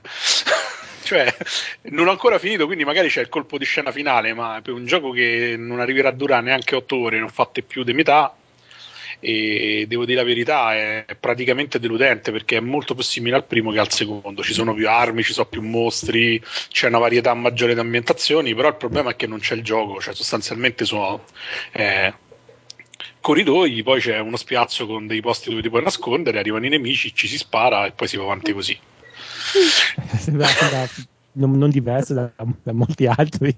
No, appunto, dico, capito, cioè, insomma, diciamo pure che questo è uno insieme a Halo a che ne so, Halo 4 dove invece Halo 4 pare che ci abbia molti più spunti io ancora non l'ho giocato rispetto ai, alle vecchie versioni. È un titolo un po' stanco che secondo me a stento sopravviverà. Mo so che sta uscendo addirittura un altro titolo di Gears of War francamente non so come lo difenderanno. Eh, ma l'ha fatto People Can Fly gli ex People Can Fly che sono confluiti in Epic. Ma loro sono bravi dai hanno fatto Painkiller era divertente il loro è molto bello poi hanno fatto Bulletstorm, Bulletstorm che era una... a me è piaciuto tantissimo. Cioè io paradossalmente cioè, eh, confido parecchio in loro, cioè, nel senso che Gears of War secondo me è bellissima tecnicamente, vabbè, arriva dal terzo episodio, il terzo episodio, però secondo me se c'è proprio gente che gli può ridare buon lustro sono proprio loro perché sono molto cazzeggioni quindi... a me la cosa che mi ha deluso molto di Gears War 3 è il discorso dialoghi perché c'aveva sempre questi dialoghi un po' brillanti no? battute un po' cameradesche al momento giusto invece quelle vengono meno cioè è proprio molto forzato sembra proprio che cioè, le scene sembrano costruite apposta per far fare la battuta del cazzo al soldato del cazzo il Coltrane eh, esatto. il Coltrane la cosa che mi è piaciuta tanto è il fatto che c'è molta variazione cioè ci sono sei forse addirittura alla fine si arriva a otto personaggi diversi e durante il gioco il gruppo con cui tu giochi che è composto sempre dai quattro NPC anche se giochi da solo cambia spesso e quindi si creano delle situazioni che approfondiscono anche le relazioni tra di loro. Però in generale è un po' diciamo un giochino mi è sembrato molto stanco purtroppo sono rimasto un po' deluso. Devo dire, ancora non l'ho finito, quindi magari mi risolleva. Il multiplayer è diventato molto più accessibile, riesco a essere bravo pure io, quindi che sono stato cioè eh, Gears of War 1 e 2 non li ho giocati per la frustrazione di venire ucciso da chiunque ci avesse un fucile a pallettoni in mano scusate l'ignoranza ma Gears of War, Gears of War 1 ce l'aveva il multiplayer? sì sì ce l'aveva, ce l'aveva? ah ok non... Solo che non, non, aveva tutta quella roba di classi, progressione alla Call of Duty Perché... che poi è stato sì, no, no, io ci ho giocato su, su PC. Solo che incontrai il famigerato problema dei che avevano tutti i giochi che stavano su Games, Games for Windows eh, all'inizio. Cioè che a un certo punto te mangiava i salvataggi. Quindi stavo. No, non è vero. Poi ho indagato, era così, non c'era neanche modo di recuperarli. Infatti, tipo, era arrivato all'ultima missione, mi si è mangiato il salvataggio. Che ho, sono andato a fare carica e mi ha detto: Vuoi cominciare una nuova partita? Che? Bello secco, come ha fatto a me prima Avalon. tu vuoi iniziare una nuova partita, ma io vorrei continuare quella vecchia. No, iniziare una nuova. No- che poi scoprì che era proprio un problema del servizio all'inizio che Microsoft non so che aveva fatto, che cancellava i salvataggi, insomma. Beh, però mi ha fatto venire in mente una cosa che c'è da dire, che anche questa versione ha un sistema multiplayer assolutamente non intuitivo, specie per quanto riguarda cari sviluppatori di giochi per 360. Cioè, avete la console più figa, col multiplayer più accessibile del mondo, fate dei menu che non ci si capisce un cazzo. Cioè, è come Halo, che se provi a fare una partita coop e sbagli l'opzione, non c'è neanche il salvataggio per continuarla da solo dopo, ma la devi riniziare da capo. Ah. Ho perso una domenica intera quasi a giocare a Gears of War eh, in multiplayer con la gente che entrava e usciva dalle partite. Ho spento e il giorno dopo riaccendo come un coglione e mi dice: Tu vuoi iniziare una nuova partita, vero? e non mi aveva neanche sbloccato i capitoli. Sono rimasto un po' deluso. Vabbè, però in generale, boh, comunque se lascia giocare non è un brutto titolo, è solo che vista anche la spettacolarità del secondo che c'aveva, que- c'aveva quell'inizio veramente roboante, spettacolare, qui è tutto molto più dimesso. E poi vabbè, il solito problema, io non capisco perché eh, mi ha fatto un po' lo stesso fe- discorso di lo study, di, no, dello study, sì, di vabbè. E ci ho fatto pure la recensione, non me lo ricordo. Un altro gioco in cui ci stanno sti temi che potenzialmente erano carini da approfondire e ancora non lo fanno. Ma che cazzo ci fanno questi su un pianeta che hanno invaso a rompere il cavolo alla, alla razza nativa del posto? È veramente brutta come cosa. Cioè, io mi sento in colpa ogni volta che ammazzo una locusta perché si chiamano locuste, vermi di merda, di qua e di là, ma quelli sono gli abitanti del loro pianeta. che hanno È, è, appena des- è destino manifesto, punto. È destino manifesto. No, ma dai, non so, cioè, è veramente triste come cosa. Cioè, tu ammazzi questi che, che poi al secondo episodio è anche geno- genocizzato perché insomma gli ha fatto scoppiare una bomba che li ha praticamente ridotti a delle bestie selvagge che mangiano cadaveri e che vivono almeno peggio. E continui a inferire su di loro. Cioè, sei veramente cattivo, sei. Anelli, ma dimmi una cosa. Almeno in questo episodio Sì. ci sono i mimimi. I? I mimimi. Mimimi. Che cosa sono i minimmi? I mimimi, No, quelli di Marte. Marte. Ah, sì. Allora, comunque ci stanno le femmine adesso, eh. Ci sono Le, fe- le femmine. Le femmine. Le femmine. Ma, Ane, Ma di scusa una- uomo o di Olucusta? No, di uomo. Di Ah. Locusta, di Locusta c'erano pure al secondo, mi pare. Ane, ti posso fare una domanda? Sì. Essendo questa la puntata sui giochi che ci sono piaciuti nel 2012, Ecco. Perché hai portato Gears of War 3? Eh, ma deluso, una squacquera, fa cagare No. anche l'anima. Eh. ah, appunto, se questo Ma non era una playlist, scusa.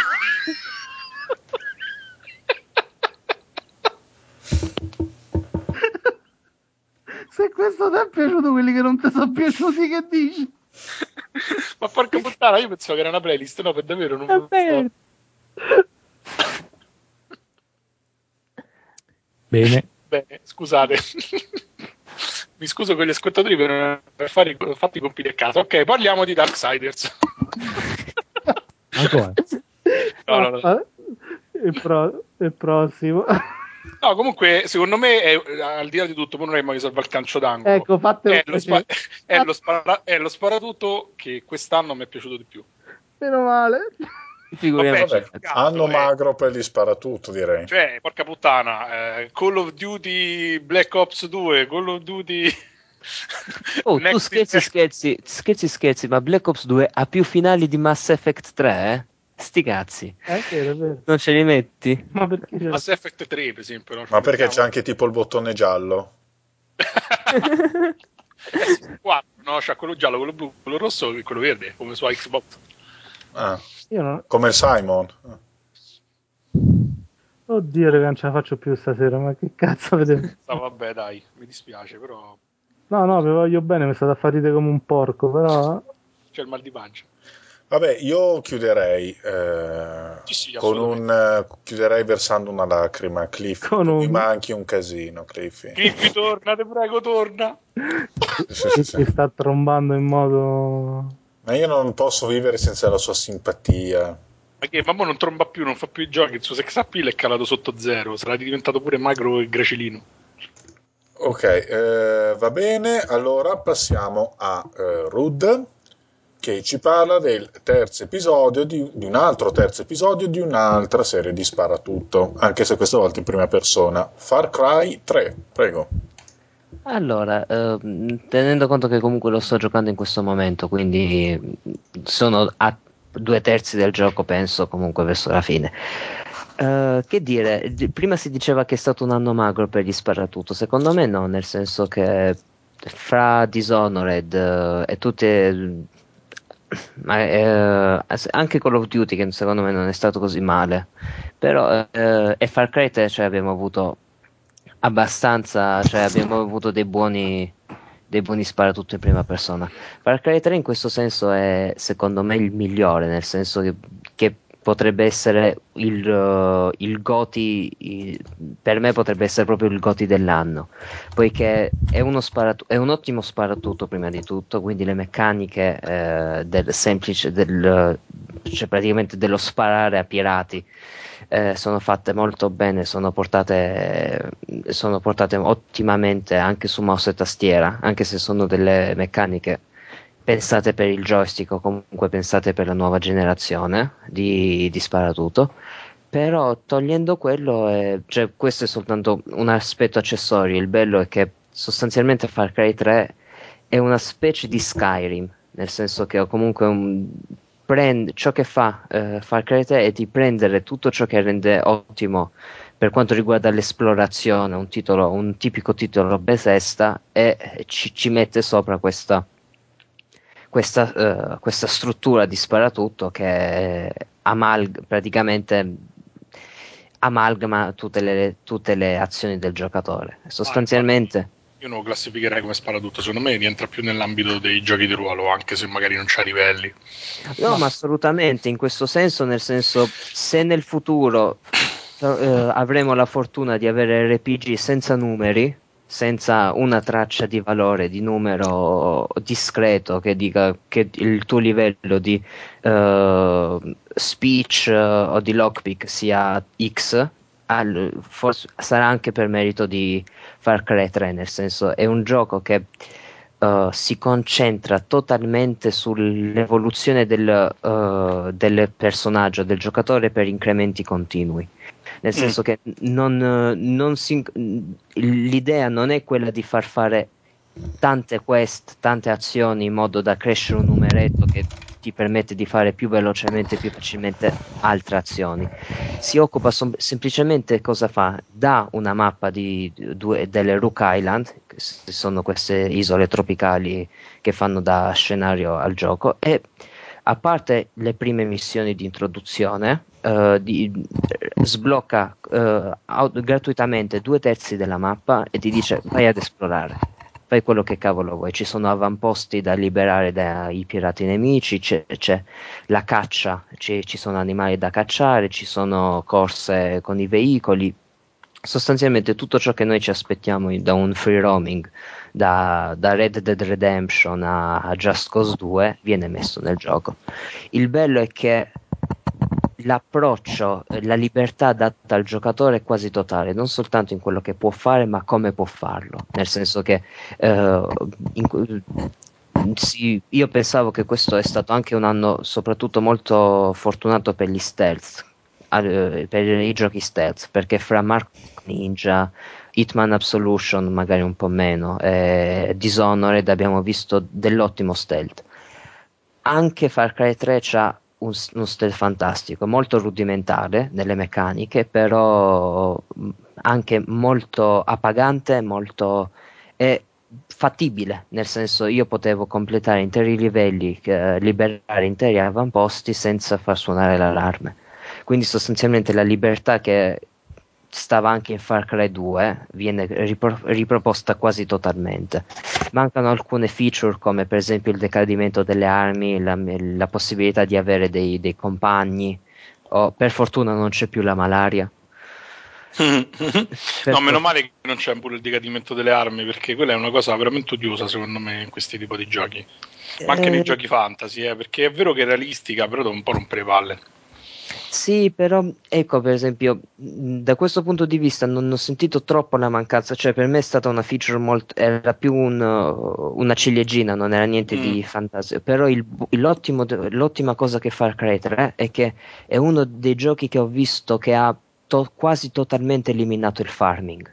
Nel senso che, per esempio, in un gioco del genere, cosa faremo noi? Faremo delle missioni, andremo a comprare un'arma più potente e continueremo a fare altre missioni.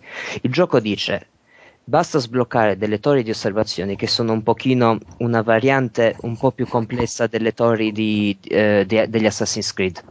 Uh-huh. Uh, basta praticamente sono delle specie di torri di osservazione basta arrampicarsi e l'arrampicatura non è lineare è una specie di labirinto quindi uh, bisogna salire sbloccando queste torri alcune armi verranno rese gratuite ma per portare per esempio più armi, più munizioni, più esplosivi, bisognerà cacciare e farsi praticamente le, gli zaini e le, le bandoliere con le pelli di animali cacciati.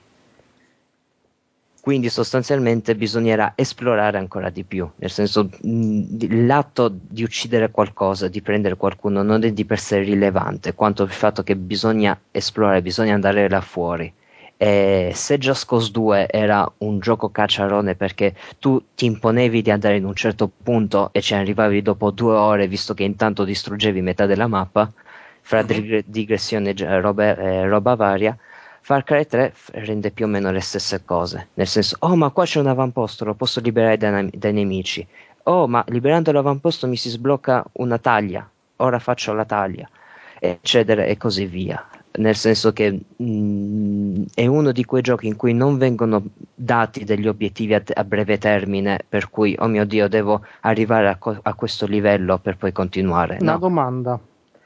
Vai. Facendo le varie missioni che trovi sulla mappa, insomma, libero l'avamposto, cioè poi alla fine, del, andando avanti nel gioco, le tue azioni si, rif- si riflettono sull'ambiente, non... nel senso che poi quegli avamposti rimangono effettivamente liberi. Sì, eh, questo eh, sì, questo era uno dei nemici, difetti di Far Cry 2, nel senso nemici, che i nemici diminuiscono, perché io ricordo Far Cry 2 da questo punto di vista mi aveva un attimo annoiato, parecchio annoiato.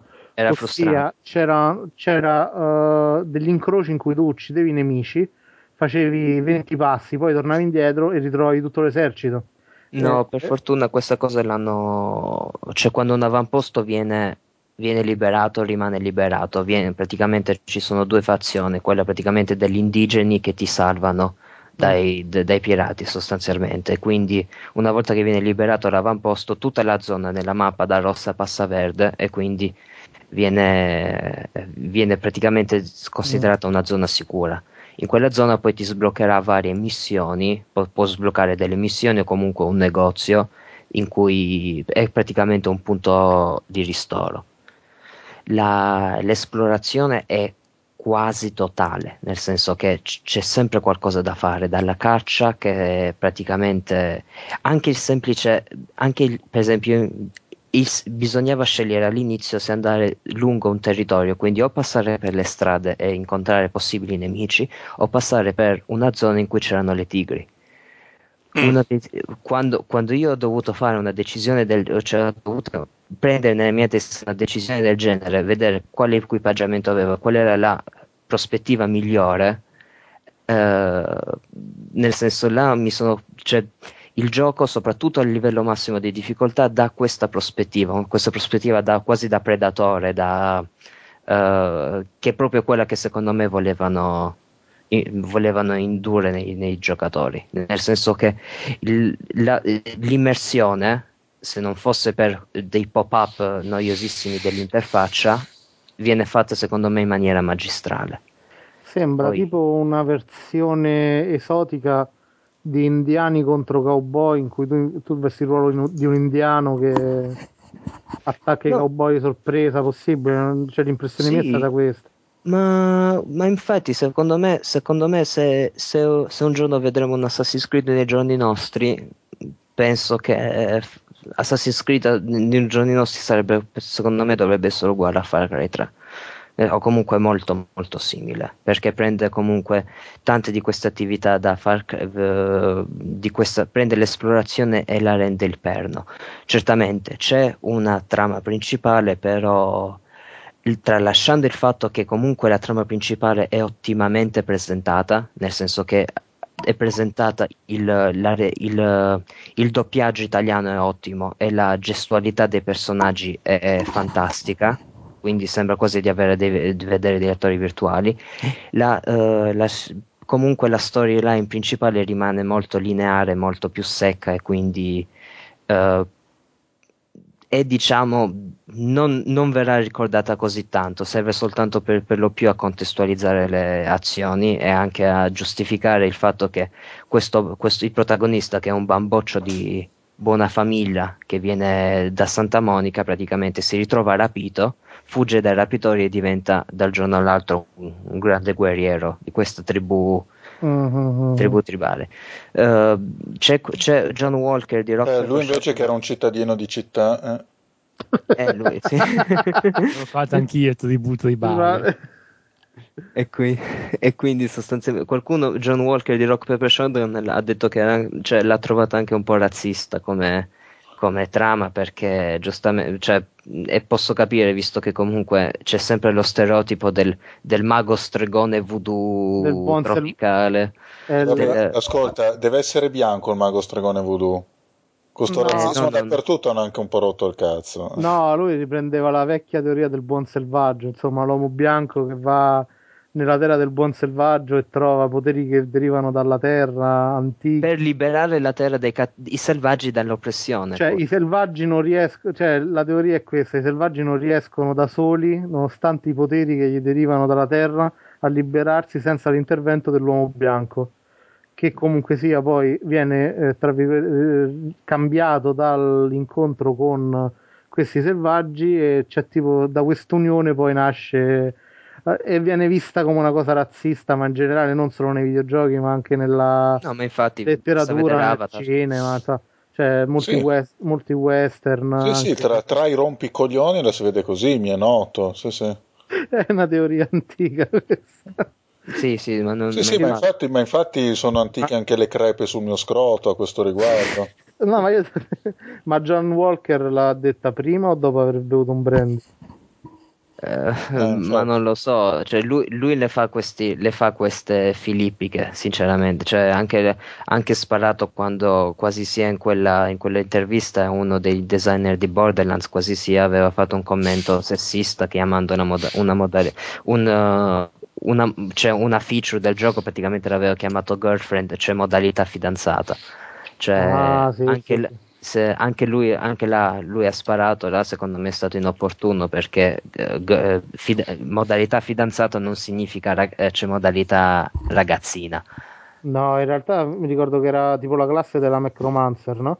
Sì, Macromancer aveva, aveva, delle abilità che erano praticamente erano un, un, un aimbot sostanzialmente. Sì, cioè lui, lui semplicemente diceva quando usi sta classe il gioco diventa talmente facile che ci potrebbe giocare anche la mia fidanzata, la chiamavamo modalità cioè, fidanzata. No, lui diceva, lui eh, l'ha, l'ha, contestualizzata in questo modo. Vogliamo, visto che comunque il gioco è, ha incentrato sulla cooperazione vis, e, e, vogliamo che i nostri giocatori lo condividano anche con persone non abituate di sparatutto, abbia, eh, sparatutto abbiamo creato questa modalità, questa skill tree che for lack of a better term, cioè nemmeno, nemmeno a lui piaceva molto il termine, aveva chiamato girlfriend mode, girlfriend, cioè termine che poi era apparso prima, era apparso con uh, i Super Mario Galaxy. Sì, okay. c'è la questione che questa cosa è sessista. Sì, so, quindi lui Ma quindi anche due coglioni. Sì, questo no. giornalista. No, no, guarda, è questa... tutto sessista. Ma la cosa... no, no, ma questa la... gente qua, questa gente qua Deve perché poi, perché poi, sono tutti passivo-aggressivi, sì. sono tutti buoni, sono tutti dalla parte giusta. Questi impediscono alla gente di parlare. Ma guarda, non, non, voglio difenderlo perché. E tu comunque... stai tra questi, sappilo. no, non voglio difenderlo perché è anche uno di, dei migliori giornalisti, cioè i pe- suoi pezzi rimangono pezzi seri, però questi difetti poi... caratteriali ci sono. Anche eh. poi la cosa bella è che. Eh, la... No, ma guarda, è una, è, una tipica, è una, tipica, ossessione anglosassone, no? C'è tutto sotto il tappeto, non si Vabbè, può parlare, non si il, può parlare di buonismo, qualcosa di esistente. Il buonismo è nato in America, insomma, cioè che tu praticamente devi usare parole, devi usare parole che non abbiano nessuna connotazione potenzialmente negativa. Sì, sì, così, così, del reale non si può parlare. Allora il bidello è diventato l'operatore scolastico, là, come cazzo si dice, eh. lo spazzino operatore ecologico. E voglio, dire, e voglio, dire, chi è che mostra disprezzo per il bidello e lo spazzino? Chi impone esatto. questi nomi? Eh, sì, sì, perché comunque sia connota negativamente il lavoro e vorrebbe quasi far sparire dal nome la connotazione negativa del lavoro. Ma, no, eh, fino adesso il bidello è stato una merda. Adesso lo chiamiamo in un altro modo. No, il, il punto è che il bidello non era una merda prima. Eh, scusa. No, no, ma io condivido al 100% con te quello che penso pure io. E vi racconto anche una cosa divertente sulla Necromancer che in realtà poi dice la Girlfriend Mod eh, è la classe più usata dai videogiocatori hardcore, quelli che si sentono cazzuti, no? Eh, sì, perché è fottutamente ottima come classe. E poi è fottutamente potente. La gente va online che deve fare la sborona e che quindi tutti questi giocatori che tecnicamente dovrebbero essere quelli eccezionalmente bravi la usano perché ti rende praticamente potentissimo e online risalta, insomma è talmente squilibrata verso l'alto che in realtà hanno ottenuto l'effetto contrario, cioè nessuna fidanzata giocherà mai a Borderlands 2, ma i giocatori hardcore usano la classe per pipponi. Ok. Ecco. Vabbè, adesso chi, basta con Far Cry 3, insomma, è un bel gioco comunque. Per me è, è, il mio game, secondo me è il mio game of the year, lo voglio finire prima di dirlo, però secondo me è, è uno di quei giochi che è uno di quei giochi alla Deus Ex, quelli che rimangono perché offrono talmente Ah, tante aspetta. possibilità Ah. di gameplay emergente che il- il sem- quando il semplice atto di giocare diventa così trasparente, allora Vabbè, secondo eh, me. Sono contento per gli appassionati di FPS, se non FPS a me mi rompe i coglioni. E, com- eh, vabbè, e mi fa piacere che sia pieno di negri, e lo dico con la G, e vaffanculo. Allora, Ciao amici neri. Ciao. eh, allora se, se è capitato che qualche negro venisse trattato male da me, può venire a reclamare. Allora, adesso tocca al Monopoli che ci parla di un gioco di qualche anno fa, in realtà, ma lui ci ha giocato nel 2012. C'è quel gran pezzo di avventura che è Machinarium. Prego. Eccomi qui. Allora, Ciao, ehm, Monopoli. eccomi Sei qui. proprio lì. Oh! Eh, Ok, allora, eh, che dire, io ho giocato a Machinarium quando l'hanno dato gratis sul PlayStation Network. Perché Ma ti è piaciuto perché te l'hanno dato gratis o ti è piaciuto per... Ma mi è piaciuto perché, perché almeno non ho speso i soldi. Ehm, allora, io ho provato la demo, quella in flash, vi ricordate che era uscita? Sì. Ho detto non mi piace, allora non l'ho comprato.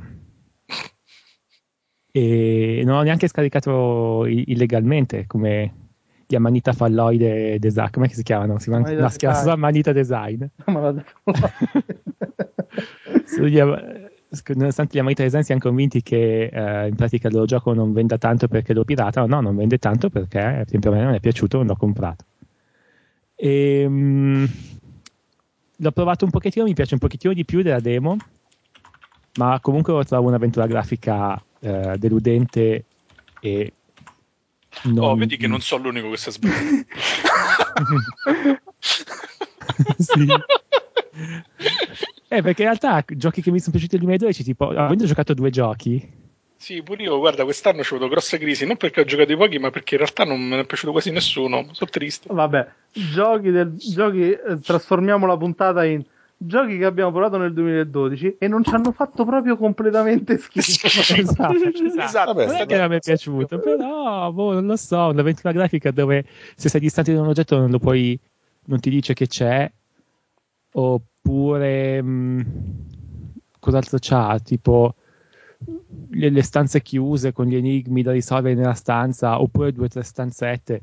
E parli con i personaggi e ti, ci son- non ti dicono, ti dicono- fondamentalmente l'unica cosa che ti dicono è quello che ti serve per risolvere le- l'enigma successivo. Non sono stato per niente contento. Però in realtà mi piace il design estetico, mi piace il robot che sorride tutto il tempo. E quello, quello che c'è anche in copertina, che c'è il nostro personaggio che tiene un robottino per mano, e quel robottino sorride tutto il tempo e mi fa ridere. Allora sono contento. E poi mi piace il verso che fa il robot quando non può fare cose, fa beh, e mi piace. Eh, si fa quella cosa di... Dark. Sì. Poi mi piace che, si, che, che mangia tutto e che si allunga. E in generale, eh, dice appunto, il disegno estetico è simpatico e mi piace, però non si può basare tutto il gioco sul design estetico, che, che credo sia l'unica cosa che ha fatto al fine vendere questo gioco. E perché alla fine è un punto e clicca dove veramente punti e clicchi e, e, e, e basta, cioè punti e clicchi, questo è quello che... E manco puoi puntare bene perché in realtà se sei, se sei distante dagli oggetti, quando li punti non, ti, non esiste questo oggetto perché sei distante, quindi per quanto mi riguarda non esiste. E quindi non sono stato molto contento. Però a me ha fatto ridere e quindi, sono, quindi va bene. No, a me in generale è piaciuto tranne una cosa. Sì. Quella maledetta, se la portasse il diavolo a casa sua, sezione in cui devi battere il tizio al gioco del Go. Ah, Ah, sì, sì. ho ben presente quella sezione. Ma non c'entrava niente. Non voglio giocare al Go, voglio giocare a un'avventura grafica. Ma c'era, io mica la ricordo. No, no, c'è questo qua, devi, devi battere questo qua in un bar al gioco del Go. Questa si te la gioca con le, con le viti e i bulloni. eh. Quello si chiama riempimento, Vittorio. C'è anche, Eh, mi, mi piace... Sì, sì, di, di, del- di fiele delle mie povere palle. No, si chiama riempimento nel senso che metti una cosa del genere, aggiung- allunghi il gioco di 20 minuti e stai a posto. Eh, ma che poi co- onore al merito perché l'intelligenza artificiale non scherzava niente. Lo, po- potevano, lo potevano vendere a parte come gioco del Go che andava bene. Ma in realtà penso che il Infatti l'hanno comprato tutti per quello, per quello ha venduto poco, perché poi si sparsa la voce che era un bellissimo simulatore di Go. No, no, ha venduto, ha venduto. Eh, ha cioè, venduto, sì. No, era una, era una battuta. Sì, sì. Che a Manita si 25 lamenta. 25-30.000 copie le avranno vendute. Si era lamentato dicendo tutti quelli che soltanto il 5-15% dei, dei giocatori hanno comprato il gioco, li hanno tutti, tutti quanti l'hanno piratato, ora facciamo questa cosa qua che invece che 20 dollari costa 5 e, e quindi i pirati possono redimersi. E, e in, questo, in questo lasso hanno venduto 20.000 pezzi. E, è, vero, cioè, immagino che è figo che ha venduto tanto, però in realtà non sono del tutto convinto che inizialmente non, non sono convinto alla fine non è che ha fatto mm, che so Indiana Jones nel Fito of Atlantis quindi non, non lo so Vabbè, tristezza. Mhm. Ma domanda sull'intelligenza artificiale, mi è venuta una curiosità. Giochi come scacchi, co- ci potrebbero avere tipo delle intelligenze artificiali pre- prefatte che uno compra e infila nei giochi? No, cioè per i scacchi esistono tantissime simulazioni, ma n- non è possibile ancora per i sistemi moderni simulare una partita di scacchi in maniera affidabile, No, nel senso, segretativo. eh, nel senso che comunque sia eh, tu contro il computer ci stanno delle simulazioni che puoi standard che puoi usare in ogni... Allora, per la dama sì, per il Go non lo so, per gli scacchi al momento è impossibile, quindi i motori di scacchi di solito costicchiano, tranne se non usi questi Ah. free che si trovano in giro, tipo New Chess, Mm. che lo puoi utilizzare tu, ma non so... Secondo, eh, secondo me è ancora più difficile che esista nel gioco del Go perché il numero di posizioni possibili è ta- così follemente alto che. Perché lì ci sono le pedine che vengono posizionate e possono essere messe in qualunque punto. Mhm. Ah, Vabbè, Sì. secondo me qualche cosa c'è, nel senso che alla fine ci saranno degli studi appositi, insomma, come li hanno fatti per gli scacchi. No, sì, dipende quanto la vuoi fare efficace, però, perché sempre per gli scacchi c'è anche un problema di, eh, di gestione della memoria non banale, perché sembra stupido, ma è difficile riuscire a calcolare, che so, anche arrivare a 10 mosse oltre quella dove stai giocando tu. Ah, perché- dici- però un gioco del genere non è che richiede tipo che ne so che il computer possa calcolare 20 mosse d'anticipo, insomma. Eh, guarda che più o meno deve arrivare a quel livello per essere... Eh sì, eh. Se no lo batti subito. Eh, I giocatori esperti lo fanno. eh. Stiamo, stiamo d'accordo, però per esempio questo è una partita di Go infilata dentro un'avventura grafica che per quanto sia intelligente il computer si presuppone che comunque sia il giocatore la vinca sta partita. Eh, però la, Certo, la complessità tentativi. è non banale quasi subito. Non vorrei di una stronzata perché non mi ricordo, però l'intelligenza artificiale di scacchi l'avevo studiata Ah. benissimo proprio a livello di letteratura. E mi pare che, per esempio, se vai a meno di 5 mosse di previsione, il giocatore umano vince sempre.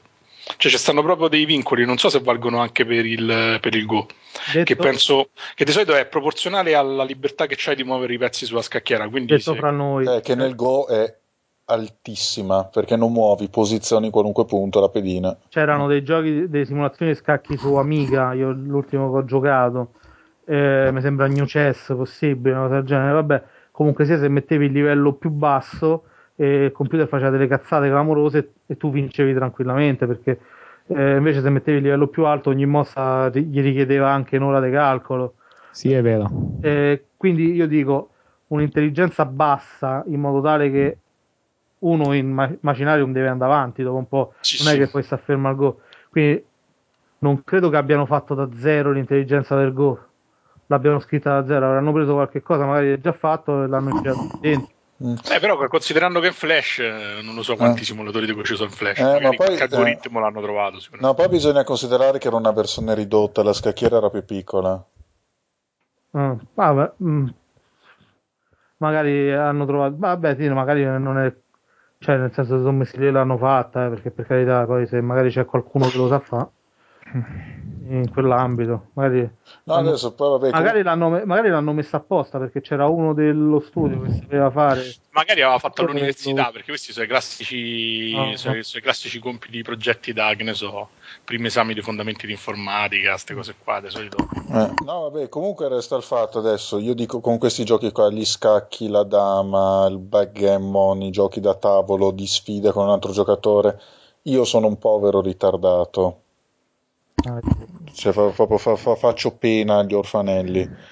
Comunque l'ho trovato duretto da battere, anche se alla fine, leggendo un po' di strategie, ce l'ho fatta. Vabbè, parliamo di Dishonored, dai, che è più bello. Però, il okay. prossimo gioco che, che porto stasera, però, invece mi è piaciuto tanto. Ah, oh. bene, dai.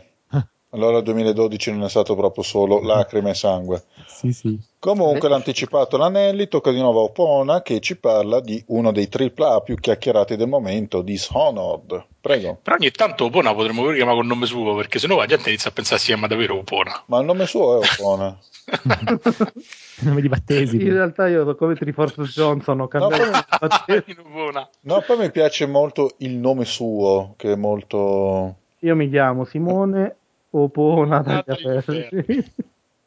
Quindi non mi offendo. Cioè. No, mi piace il nome suo, molto biblico. Il nome suo è Caino. Oh, se no mi viene in mente il nomine suo Aquarius dello Zodiaco. Esatto. che tristezza. Ah, parliamo di quello che secondo me eh, io non ho provato Far Cry 3, quindi non faccio confronti da, con quello. Da come l'ha descritto Rude, mi, interessa, però lo proverò nel 2013 probabilmente a sto punto. Poi ci sono le persone. Dishonored, allora, è un gioco di Arkane Studios uh, che, di cui probabilmente avete sentito parlare un po' tutti perché se ne è parlato veramente in qualsiasi podcast e, e, ed è un misto fra sparatutto e uh, gioco stealth con anche elementi gioco di, da gioco di ruolo che più che sulle caratteristiche del personaggio si riflettono nell'acquisto di abilità, eh, armi più potenti, eh, contenitori per munizioni più capienti e così via. Vabbè, il gioco racconta la storia di Corvattano che viene che finisce dentro un intrigo per, per l'assassinio della, dell'imperatrice ho detto, vabbè, finisce il classico gioco fra due gruppi di poteri che poi avrà dei risvolti all'interno della trama. La trama non è proprio eccezionale, però fa nulla. Cioè, è, una, è una trama molto classica. Anche il colpo di scena finale è abbastanza prevedibile, ma fa niente. Il bello del gioco non è questo, il bello del gioco è che praticamente ricostruisce un'ambientazione in modo ultra dettagliato e permette al giocatore di muoversi all'interno di questa ambientazione in tutti i sensi, eh, esplorandola eh, e approcciandola come vuole. In realtà eh, probabilmente il gioco è stato concepito da, come gioco stealth perché la maggior parte delle caratteristiche sono orientate in quel senso e poi è stato deciso di permettere anche di giocarlo come sparatutto in prima persona. Con... Però a seconda di come lo si gioca, eh, i risvolti nel film sono differenti perché mh, giocandolo come sparatutto in prima persona si ottiene un finale, mentre giocandolo come gioco stealth se ne ottiene un altro. Praticamente il gioco calcola quante persone vengono uccise all'interno delle varie missioni e determina quant'è il livello di caos finale che produce poi uno o l'altro finale. Eh, in realtà ci sono tre finali possibili a seconda di un potere, però non vi dico niente perché mi pare brutto insomma svelarvi troppe cose. e, vabbè, il gioco è il classico gioco stealth, a me ha ricordato per certi versi eh, Tiff The Dark Project dei Looking Glass, eh, in cui l'azione è orientata al muoversi silenziosamente per attaccare l'avversario alle spalle o eluderli completamente bisogna svolgere varie missioni, uccidere bersagli, rubare oggetti, ricercare oggetti speciali all'interno dello scenario tipo rune o amuleti d'osso per ottenere nuovi poteri e così via. Allora, vediamo, fatta questa piccola premessa che descrive diciamo, il gioco nelle sue meccaniche base, vediamo perché mi è piaciuto veramente. Intanto mi è piaciuto tanto per l'ambientazione, cioè per come è costruita la città, per come è delineato lo scenario e per come è stato affrontato il tema generale del gioco. Ossia, la trama, come ho detto, non è granché, è molto lineare e anche abbastanza telefonata in molti punti. Però è, veramente la costruzione narrativa è degna da Half-Life 2, la costruzione dello scenario inteso nei dettagli con cui è stata curata l'architettura, con cui comunque viene raccontato l'ambiente eh, colpito dalla peste che ha portato a carestia e a povertà all'interno della città. All'onnipresenza dei topi su, negli scenari ci sono topi ovunque, non tope, eh? topi. E... Anche tope in un livello. Sì, anche, anche eh, in più di uno in realtà. Pure, in più sì, due, c'è anche la... Pure quello successivo ce ne stanno. Eh. Sì. Diciamo che però quello che intendi tu sì, è dentro un bordello. Quindi. Il Golden Cat, Eh, in realtà dicevo, va più giocato come stealth perché se lo si gioca come stealth dura una ventina d'ore, anche perché non so tantissimi livelli, sono tipo 9 livelli, eh, 9 o 10 livelli, non mi ricordo, poi, poi dipende se contiamo quello iniziale o no. Eh, comunque dura una ventina di ore perché ti richiede di esplorare tutto, devi muoverti più, devi muoverti più lentamente, devi guardare i movimenti dei nemici, devi eh, comunque studiare la strada, invece se comunque spari eh, questa è stata una polemica che era tanto nel gioco, ossia la gente diceva, eh ma se gioco come spara tutto il gioco dura meno, eh ma è ovvio che se corri, cioè che se 100 metri li fai di corsa li fai più velocemente rispetto a se li fai strisciando, insomma. Eh, era pure impossibile a livello di design usare gli stessi livelli e farli durare lo stesso tempo uh, face- con approcci così diversi quindi è scontato che se uno va avanti balestra in pugno e sparando in testa a qualsiasi nemico impiegherà meno tempo per finire il gioco perché poi i livelli non sono neanche grandissimi insomma. Eh, normalmente sono poche centinaia di metri da percorrere in ogni, in ogni sezione per raggiungere l'obiettivo. Um, bello mi è piaciuto cioè sono indeciso se tra i AAA uh, questo XCOM sia il mio gioco dell'anno. Uh, Fabio Centan ha delle belle trovate grazie all'uso dei poteri, cioè che lui può, svilupp- può sviluppare dei poteri speciali sia da offensivi, quindi orientati al combattimento, sia orientati alla furtività e che cambiano notevolmente poi come si approcciano le mappe, cioè nel senso che se metti alcuni sembrano quasi dei cheat perché tipo che so, fermare il tempo ti fa diventare veramente potente. Tu puoi fermare il tempo e andare alle spalle a qualsiasi nemico cioè in un caso stavo dietro una porta, c'erano quattro nemici su un corridoio, ho fermato il tempo, sono uscito con la balestra con i dardi, quelli tranquillizzanti e, e li addormentati tutti, poi si è sbloccato il tempo e questi sono finiti tutti per terra. No, belli dardi tranquillizzanti.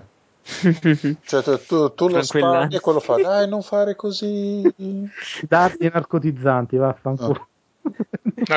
Narcotizzati. Nar- narcotizzati. Su, non piangere. E poi arriva il bersaglio.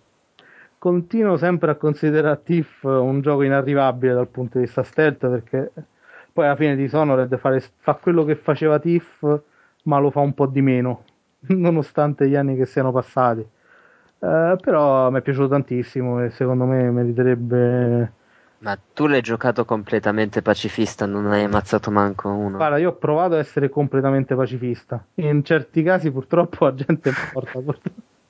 Nel senso che a un certo punto ho preso uno, l'ho nascosto in un angolo, è scivolato di sotto, c'era l'acqua, non sono riuscito a recuperarlo e ha affogato. Eh, pensate, pensate che in Tiff giocavate a livello difficile e se ammazzavate una guardia che era una, fallivate la missione. Però guarda, qui sono ah. stati... Sì, a livello massimo di difficoltà lì era così. Cioè, no, c'era proprio l'indicazione tu sei un ladro, l'etica dei ladri imped- eh, non prevede che cioè, la gente muoia, quindi non devi ammazzare nessuno se no sei stronzo. Sì, poi c'erano gli zombie, ma quelli si potevano ammazzare. Eh, ma quelli sì, potevi ammazzare... zombie. eh, premorti, quindi va bene. Eh, ma quelli potevi ammazzare solo con le frecce di fuoco, però. Quindi era pure difficile perché tu do- se usavi le frecce normali non morivano se gli dovevi sparare frecce di fuoco per farli esplodere praticamente. Eh, ma anche, quelle, anche quella all'acqua se la, be- se la ah, se le benedire. Sì, sì. Sì, è vero che facevi rifornimento ogni volta che sapevi che c'era un cimitero nei dintorni. Eh, però anche qui hanno trovato un metodo intelligente, ossia eh, tu comunque sia se decidi per un certo approccio, se poi durante il gioco sbagli approccio, ossia cominci a sparare, eh, sai che c'hai dei, dei cambiamenti poi a livello di sviluppo del gioco, ossia il finale cambia, quindi tu comunque sei motivato a essere stealth, per esempio a differenza di quello che poteva essere uno Splinter Cell Conviction, il quarto o il quinto, non mi ricordo, no il quinto mi sembra, in cui praticamente era un gioco stealth, ma seppure tu a un certo punto ti scoprivano, tiravi fuori un fucile, ammazzavi tutti, non ti cambiava assolutamente niente e in questo comunque sai che c'è un finale, il finale viene alterato. Sì, vabbè, ma comunque Conviction non c'aveva proprio le meccaniche per supportare lo stealth, non potevi manco uh, spostare i corpi per dire, cioè era proprio, era basato tutto sul mark and execute come, proprio come meccanica, come gioco. Quindi... Sì, volevano fare un gioco action più spettacolare, però lo vediamo col prossimo. Diciamo che non gli era riuscito benissimo. Però... Eh, comunque sono colpito, un titolo AAA, un gioco action AAA che non è una sola pazzesca. E infatti è stato un flop se non ricordo male. Ah, e te pareva? Ma Bethesda ha, detto, Bethesda ha detto che vuole farci l'IP, poi non so. Dishonored? Sì. Ha venduto sì. un milione e mezzo di copie. Ah, ok, però, certo. eh, perché mi ricordo, leggevo la, lamentele di basse vendite. Beh, non ha venduto come speravano in realtà, perché gli hanno fatto parecchia pubblicità, c'era stato parecchio hype però sai poi i giocatori come sono parlano parlano e poi comprano sempre Call of Duty sì. vogliamo le esatto. cose nuove, le cose nuove. datemene due ma è una questione di tempistiche porta, siccome i videogiocatori portano il lutto perché se n'è andato Cliffy B poi voglio dire esatto povero Cliffy B Uh, Call of Duty ha venduto per un miliardo di dollari, insomma, già fatto, ha superato il record di quello dell'anno scorso. E... Oh, infatti, chissà quando salteranno lo squalo. Chissà Vabbè, quando... ma quando diventano fenomeni di massa non conta più. È come i piercing sul glande, cioè, insomma, dopo che se ne fanno tutti, insomma. Ormai chi non ce l'ha, cioè, esatto. non ha più senso la cosa in sé, ma diventa il simbolo che rappresenta. No, per dire comunque sì, sia. Sì cioè è, un, è un'IP nuova, quindi un gioco, ha delle meccaniche di gioco che non si vedono tutti i giorni all'interno dei titoli AAA, perché comunque c'è uno stealth fatto veramente bene e c'è un'ambientazione curatissima e tutto quanto, c'ha delle cose originali rispetto a quella che è la media dei titoli che escono, quindi non c'è niente da lamentare, c'ha pure una buona longevità perché se giochi come stealth dura 20 ore, che quando mm. adesso la campagna media di un FPS è 5 ore. No, infatti. E quindi comunque sia, che cos'è che non l'ha fatto. C'è stata una buona campagna marketing perché comunque Bethesda ha pubblicato filmati su filmati, ha spiegato bene il gioco, l'ha fatto vedere. Ci ha avuto una buona stampa perché ha preso tutti i bei voti di Sonored, ricordiamoci anche questo. Perché non lo, a questo punto, se non lo, chi non l'ha comprato, cioè, aveva tutti i fattori per fare molto bene, ha fatto solo bene. Eh, perché non è stato comprato? Perché chi lo compra è un ladro o una spia? No, perché sicuramente c'è una forma di resistenza all'interno del, anche del, del pubblico verso tutto ciò che è nuovo, cioè nel senso verso tutto ciò che è diverso rispetto a quello che è uno standard. Come al solito quest'anno hanno venduto Assassin's Creed 3 e Black Ops 2. Per carità, sono bellissimi giochi, hanno dei valori produttivi altissimi, però cioè, sta, eh, stiamo parlando di un quinto capitolo di una saga e del decimo capitolo di una saga, insomma. Sì. Vabbè, eh, che dire, la, la, redazione qui presente ha dei glandi che ci possono appendere le camicie e io chiudo così. Cioè, provatelo qualche cazzo di gioco nuovo. Eh, e che cazzo. Avete ragione. Eh. eh. Adesso tutti a giocare a Ultima 5. Allora, tocca all'Anelli. L'Anelli che ha deciso di parlare di un gioco che spero gli sia piaciuto proprio, nonostante quest'anno sia stato un po' gramo. Un altro AAA Batman Arkham City, prego. Yeah. Allora, prima di tutto inizio dicendo che John McAfee, quello dell'antivirus, ah, è, scappato, è scappato in Belize, cioè dal Belize è scappato in Guatemala. Perché è accusato di produrre sali da bagno allucinogeni e è bella sta cosa perché un monopolista diciamo del mondo degli antivirus eh, oltretutto ha dei business non proprio legali diciamo e adesso ah, pare sia in qualche modo sia in qualche modo ricercato dal governo del Belize perché a quanto ha fatto, dice, dice, lui si giustifica dicendo che in realtà non è vero ma ha fatto uno sgarro a uh, un grande e politico beliziano. Vabbè, finita questa, intro- questa Vabbè, tanto arriva. Cliffy, Cliffy B con la coppia di pistole, lo salva. Esatto. Adesso lui Cliffy B se ne fa. Infatti, in realtà, Barkham, eh, Batman Arkham City. Basta, realtà, Batman, se, se sì, vuoi guardare sì. Batman, non è Batman, è Cliffy B travestito che Eh. ha trovato il suo secondo lavoro. No, a parte scherzi. Sì, sì, Bruce Wayne si toglie la maschera e sotto c'è Cliffy B. Cliffy B, yeah, tira fuori le pistole e si mette in pose plastica. No, al di là di questo, dai. eh, Dai che... sicuramente il- continua, continua sta bellissima tradizione di Rocksteady, eh, sta lettera d'amore che Rocksteady sta scrivendo a Metroid da, da parecchi anni, anche un po' a Zelda, diciamocelo. E, e Batman Arkham City è il secondo capitolo, il seguito diretto di Batman Arkham Asylum, dove c'è Batman, Basta. perché è giapponese, no? Batman Batman. Eh. Batamanu. Batman. il Batman del tufello, Batman. Ah, Batman. No, è perché da quando è successo Oh. quel casino qui nell'amministrazione, diciamo, laziale, dire Batman cioè, ha assunto un connotato negativo. Quindi... Beh, ragazzi, Tra-. Che tra l'altro io non ho ancora capito perché il nomignolo. ma avete tanto preso per culo per la pronuncia. Stasera Nelly è già la seconda mega toppata. E dai, su, ogni tanto. È anche giusto che mi prendi per il culo, me lo sono meritato. quindi. La, la vendetta del carattere. Il carattero Dante. Vabbè, insomma, eh, Batman c'ha. I giochi di Batman della Rocksteady ci hanno avuto un successo strepitoso perché sono giochi creati dai fan per i fan e si vede chiaramente. E una volta tanto un gioco basato sui fumetti che non sia una mediocrità fa sicuramente molto bene e ti rende sicuramente molto più felice rispetto a giocare, che ne so, un Marvel Ultimate Alliance che comunque ha i suoi bei limiti. No, brr, insomma, dai, no, però. Eh, il secondo ti era mica piaciuto, Nelly?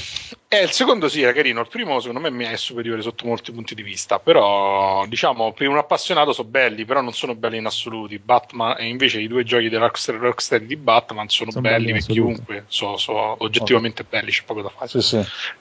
Poi può non piacere tanto sta meccanismo un po' esasperato dell'action adventure con gli sblocchi, con le abilità che si tirano fuori esplorando il mondo, eccetera. Però io sono un appassionato di Metroid, di Castlevania, eccetera, e devo dire che sta cosa mi ha, mi ha sempre toccato molto da vicino. Poi sono un grande appassionato dei fumetti e in particolare Arkham City da questo punto di vista è praticamente Luna Park per gli appassionati dei fumetti perché è una citazione continua dall'inizio alla fine.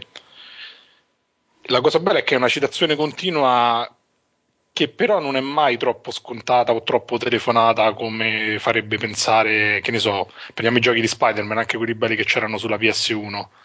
E l'apparizione dell'antagonista di turno era abbastanza prevedibile, comune, eccetera. Invece la cosa bella di Batman Arkham City è che quasi tutti i cattivi storici della serie, ma anche i comprimari che ci sono del gioco, sono integrati talmente bene nella storia e nella scrittura della storia che tranne vabbè Joker che sappiamo tutti che è comunque anche qua l'antagonista principale quando appaiono è sempre un colpo di scena perché in realtà quasi mai te l'aspetti tranne in pochi casi e quindi c'è proprio questa, quest- questa tensione questo, um, questo stupore del fan no, che si trova ad affrontare personaggi per esempio quando appare Solomon Grundy nessuno si aspetterebbe di trovarsi davanti Solomon Grundy insomma Io non so Guarda che Solomon cazzo. Grundy. Io non so che cazzo è. Eh vabbè È uno che è nato di giovedì. e- Eh sì, c'è tutta una Mm. filastrocca. È, è un tizio è un assassino che è morto in una, palide male- in una palude maledetta e è resuscitato come un, eh, un zombie super forte. È molto simile a Hulk, anche se è stato creato, penso, tipo 10 anni prima, 15 anni prima di Hulk, come al solito. E niente, in generale Ah, è lo forse ho stesso. capito chi è.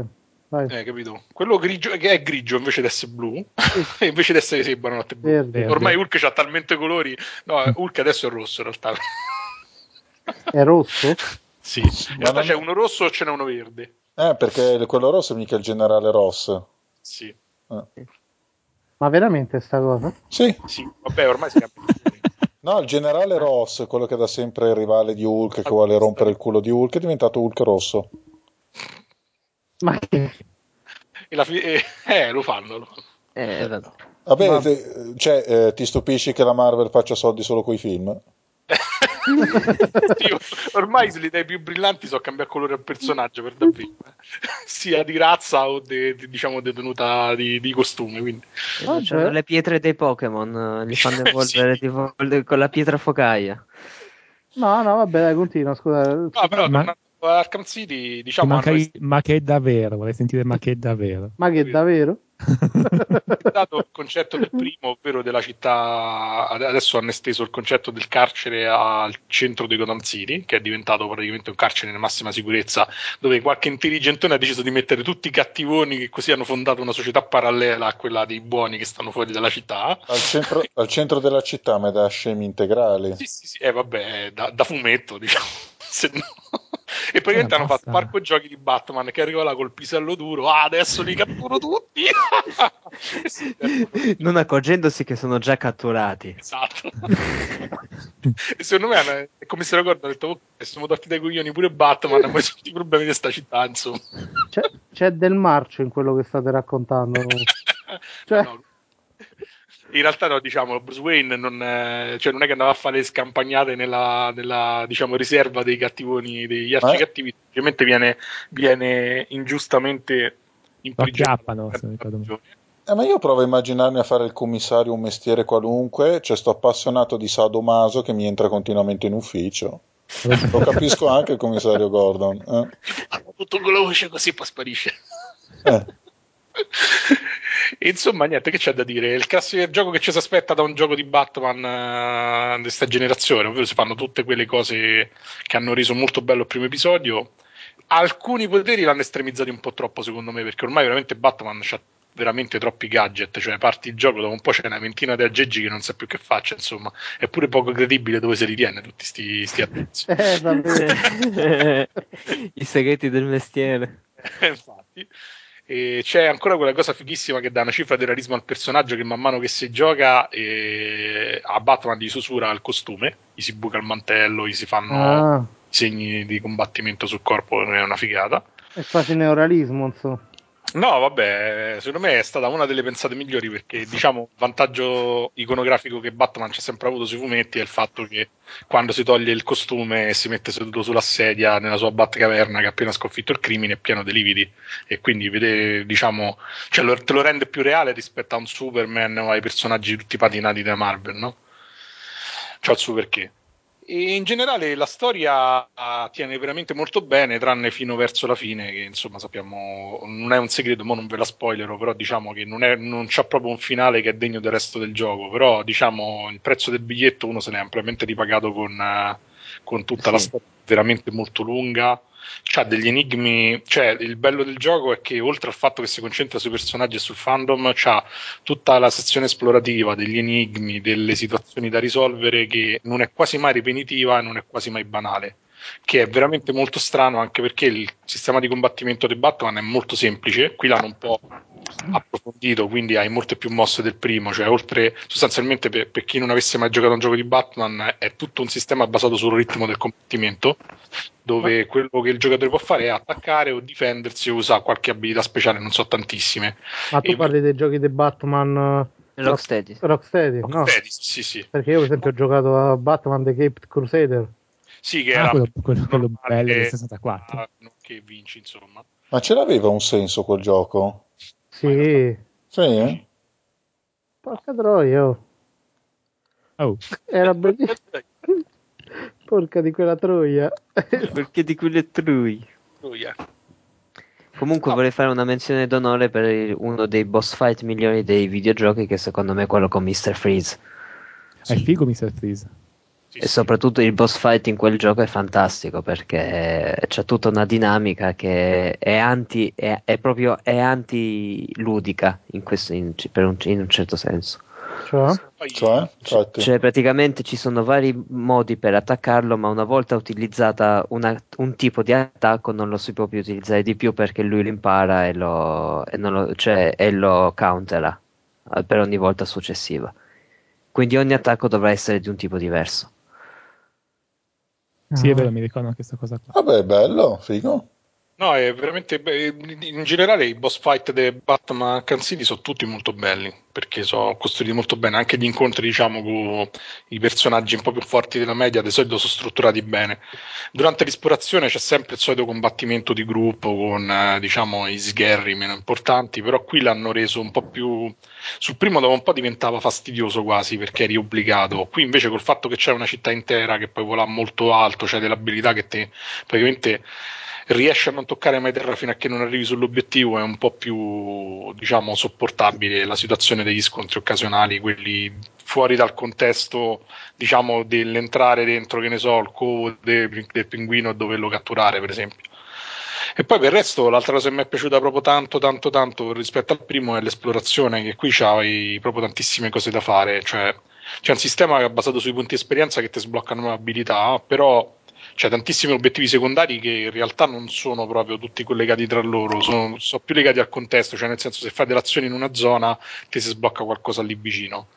E, per esempio c'è, un, c'è Saz, il serial killer, che ti telefona e ti sfida e tu praticamente durante il gioco pian piano devi scoprire dove, eh, dove si nasconde sostanzialmente. E la parte investigativa è fatta un po' meglio, in realtà forse quella è la parte più carente di tutto il gioco, però qui almeno Batman sembra anche un po' un investigatore oltre che un picchiaduro, che un picchiatore eh, eh, che non uccide sostanzialmente perché... Di wrestling. Sì, anche se poi si riduce quasi esclusivamente al seguire tracce analizzare determinate scene che comunque so, sono tutte scriptate, non è che c'hai molta, eh, diciamo, molta autonomia, però diciamo hanno creato più personaggio all'interno di quel, di quel meccanismo del, della persona normale che usa i gadget e l'intelligenza per tirarsi fuori da situazioni dove è in assoluta inferiorità. Insomma. Peccato che diciamo non ci sono proprio tutti i cattivi belli, belli, belli, però insomma ci sono il 90% delle, degli antagonisti che uno si aspetta in un qualsiasi gioco o film di Batman, qui ci sono tutti, quindi insomma è divertente. Io francamente avrei trascurato il Joker perché è un personaggio un po' stucchevole, però specie dopo il primo. Il Joker ha rotto il cazzo. Però comunque è un gioco che si consiglia, secondo me è consigliabile specialmente a non appassionati, perché poi c'è un'enciclopedia veramente fornita e quindi introduce tutti i personaggi proprio dell'universo di Batman, anche come comprimari, e quindi cioè, c'è anche un bel valore per quello. Insomma, è figo. Sì, sì, molto figo. Ok, prendiamo atto. Non è bollito, ancora crudo. E comunque è fatto sempre con, con la Real Engine, quindi lì dentro in realtà c'è un po' di Cliffy B. da qualche parte. Cliffy, Cliffy. Ah, è Unreal Engine, è Unreal Engine Batman? Sì, sì. Eh sì. Sì, eh. Tutti- Anche se una scuola italiana, se non sbaglio, lo Yulm sostiene che sia UDK. Ah, non è la stessa cosa.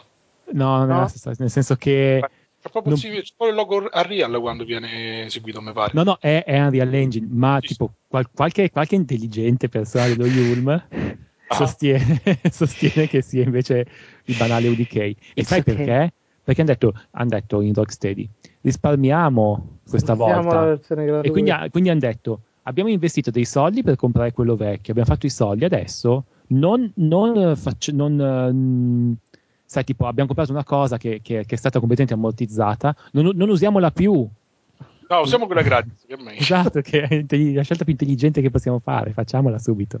Vabbè, penso di avere una mezza idea di chi sia questo tale dello Yulm. Comunque, sicuramente tu, Vittorio. eh sì, eh, e chi altri. Vabbè, adesso tocca appunto al Monopoly che presenta il suo secondo titolo del 2009, anche se questo in realtà è vecchio, e questo gli è piaciuto. Professor Sì. Layton e lo scrigno di Pandora. Ah, Prego. quindi stiamo nel 2009, non finisce il mondo quest'anno. Eh, speriamo, va? Spe- speriamo, Speriamo che finisca. speriamo che finisca, io, no- Ecco. io non ne posso più. Non sta di a me, guarda. Ah, è il professor Ok. Layton che è del 2009. Sì. O Monopoli. Sì, sì, sì. Io però ho giocato quest'anno perché Ah, ok, no, no, no, avevo capito. sono un povero vecchio. Sì, succede. Allora, il professor Layton, il professor Layton in questa avventura qui si ritrova a, a che fare con una scatola che se la apri muori. E... Quindi lui la apre e muore e finisce il gioco. Esatto, Eh, ma- un'ora di Ah, ma c'è il finale alternativo, non la apre e vive. È E- tipo 30 secondi del gioco, 50 Esatto. Sai tipo, uh, vuoi aprire la, la scatola? Sì, finì, finì peccato. Vuoi aprire la scatola? No, hai vinto. È diabolico. E niente, quindi... Ci stiamo scherzando, ma Curiosity va in quella direzione. Eh sì. Ah, non... Allora, questo, questo, signor, questo professor Layton c'ha un, gira con un ragazzino giovane, piccolino. Mentre lui invece è. Chiamalo fesso. Vecchio pedofilo. mentre lui è, è adulto. Sì, credo che sia la 1040esima sull'assistente del professor Layton. eh. Esatto, Eh. della Susi. E, mm, e niente, quindi appunto c'è questo signore anziano che gira con questo ragazzo giovane. E, mm, beh, anziano, quanti ne aveva 40, il dottor Layton.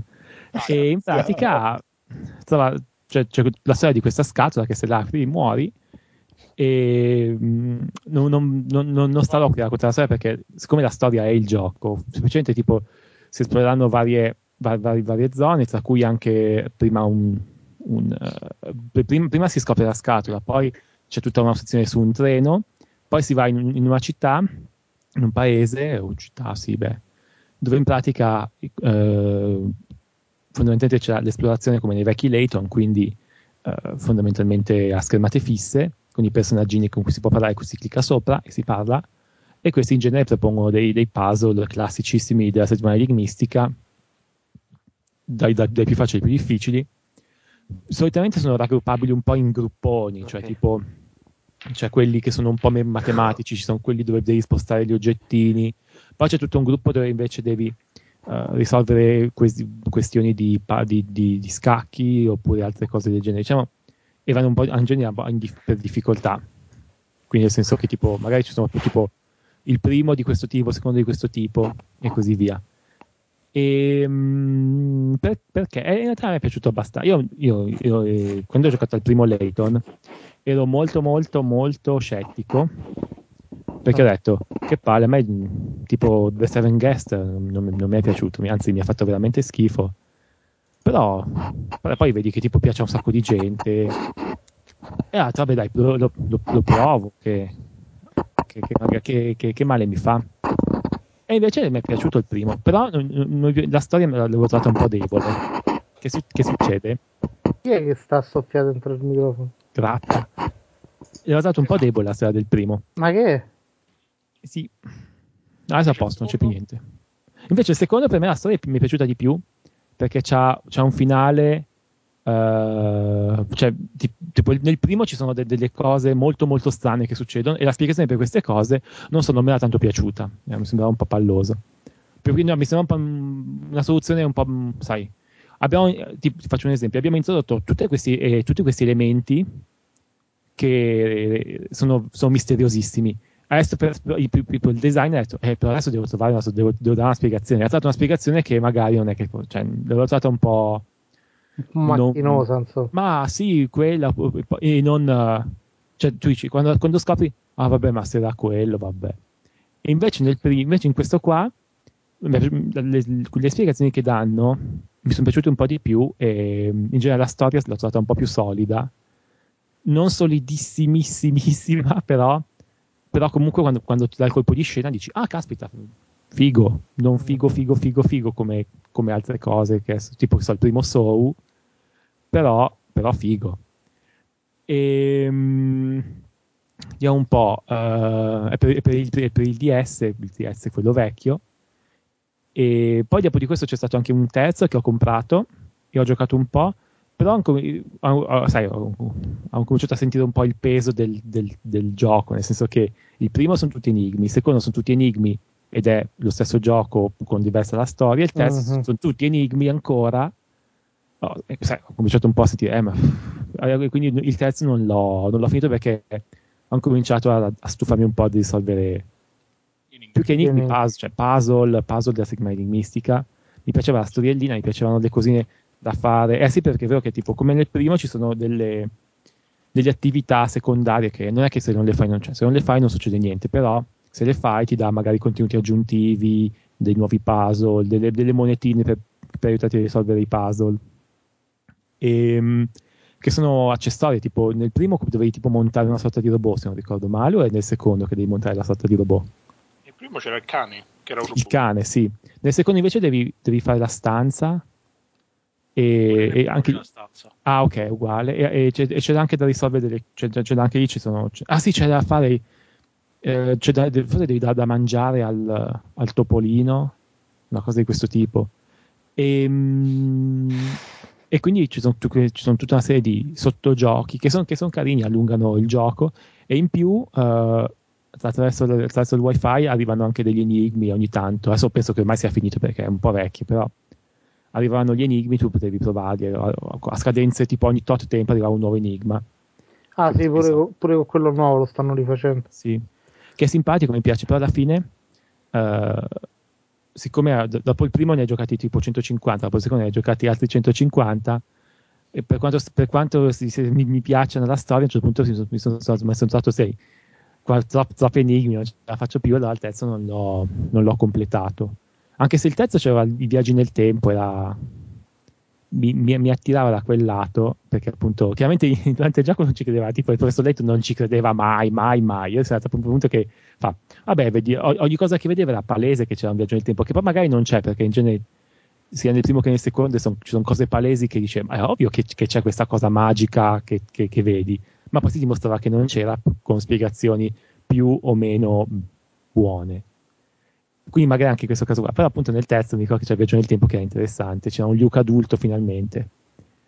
E, mm, quindi io personalmente il secondo lo consiglio più del primo, perché eh, è un po' più solida la storia, è un po' più lungo il gioco, più, più varie le ambientazioni, e poi ci sono i soliti, c'è questo stile di disegno che, che io ho apprezzato, è, non so come definirlo, Domanda, se- se hai giocato già, cioè il secondo può essere giocato senza aver giocato il primo? sì sì è una Cioè sono storie staccate comunque sì. Stacca- anche il terzo, anche il terzo è Mhm. tutto. Sì, sì. Poi so che c'è anche un, un- un quarto dove si, si scopre com'è che sti due girano assieme. E poi c'è un quinto in cui muore, cioè finisce la storia. Ah, muore il ragazzino? No, non lo so, dico così perché hanno annunciato che sarà l'ultimo capitolo della serie. Ah, ok. Però conoscendo come funziona la cosa sarà l'ultimo capitolo di questa serie. Sì. A quanto ho capito, poi c'è anche quello, quello Professor Layton contro Phoenix Wright. Eh, non si sa se esce da noi.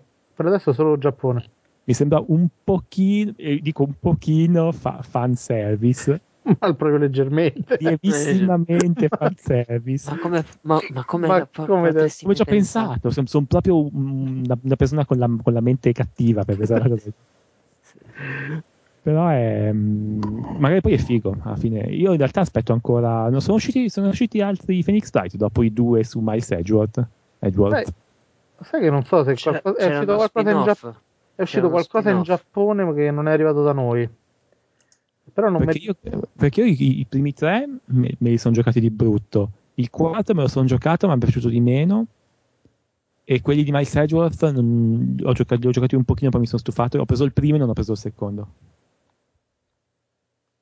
Quindi così per me è tipo simpatico questo, questo gioco qui della, della- della scatola diabolica che in inglese è The Diabolical Box, in italiano è la scatola di Pandora se non ricordo male. Lo scrigno, sì. Sì, lo skin di Pandora. E, e se devo essere sincero, anche nella versione, io l'ho comprato dopo il primo che mi era piaciuto, ho detto piglio il secondo, solo che non usciva mai, allora l'ho preso in edizione americana, però in edizione inglese, quando è uscito in Inghilterra, era ancora era The Pandora's Box, quindi chissà come mai c'è stato questo cambiamento per, tra l'America e l'Europa. Perché ma Nintendo in Italia titola sempre cose strane. Sì, Nintendo tipo scu- certi, vabbè, certi giochi tipo è normale. Se pensi a Dragon Quest come viene tradotto. Eh, Sì, ma poi con quei cambi di nome assurdi, succede anche con gli Zelda. Ah, è vero, sì, sì. sì. Cioè, non so, cambiano i nomi, ma proprio a caso. Ah, non capisco non con è quale per criterio. forza? Sì, no, no, eh, però per esempio c'ha, mh, quando tradussi la guida di Zelda Twilight, eh, Twilight Princess e vidi il glossario, eh, che è successo? Che praticamente negli anni 80 hanno fatto delle traduzioni e all'epoca non ci guardavano moltissimo neanche loro. La stessa cosa per Dragon Quest. Adesso però, dato che so serie, le traduzioni devono rimanere quelle. E quindi, tipo, per esempio, in italiano cambia la posizione dei livelli, eh, tipo il primo piano non è il primo piano ma è il secondo perché il primo piano diventa il piano zero, cioè c'è tutte cose strane dovute vecchia, alle vecchie traduzioni che hanno mantenuto da capitolo in capitolo. Questa cosa è tanto vera per Dragon Quest che è proprio marcatissima, cioè i nomi dei mostri non c'entrano un cazzo con quelli in italiano proprio assolutamente niente, cioè con quelli originali e con quelli in inglese non c'entrano assolutamente niente. Eppure Zelda c'aveva delle cose che erano state tradotte in modo differente e sono rimaste quelle, insomma. Infatti c'avevo tipo una ragazza che traduceva con me, che saluto Annalisa, ciao, se ci sente, che lei è ama- amante mica di sfigata. Eh? Mica, mica è sfigata che ci sente. Infatti, per la sua salute spero di no. Eh. Però lei è tipo appassionatissima di Zelda, tanto che ha le mail Zelda e qualcosa.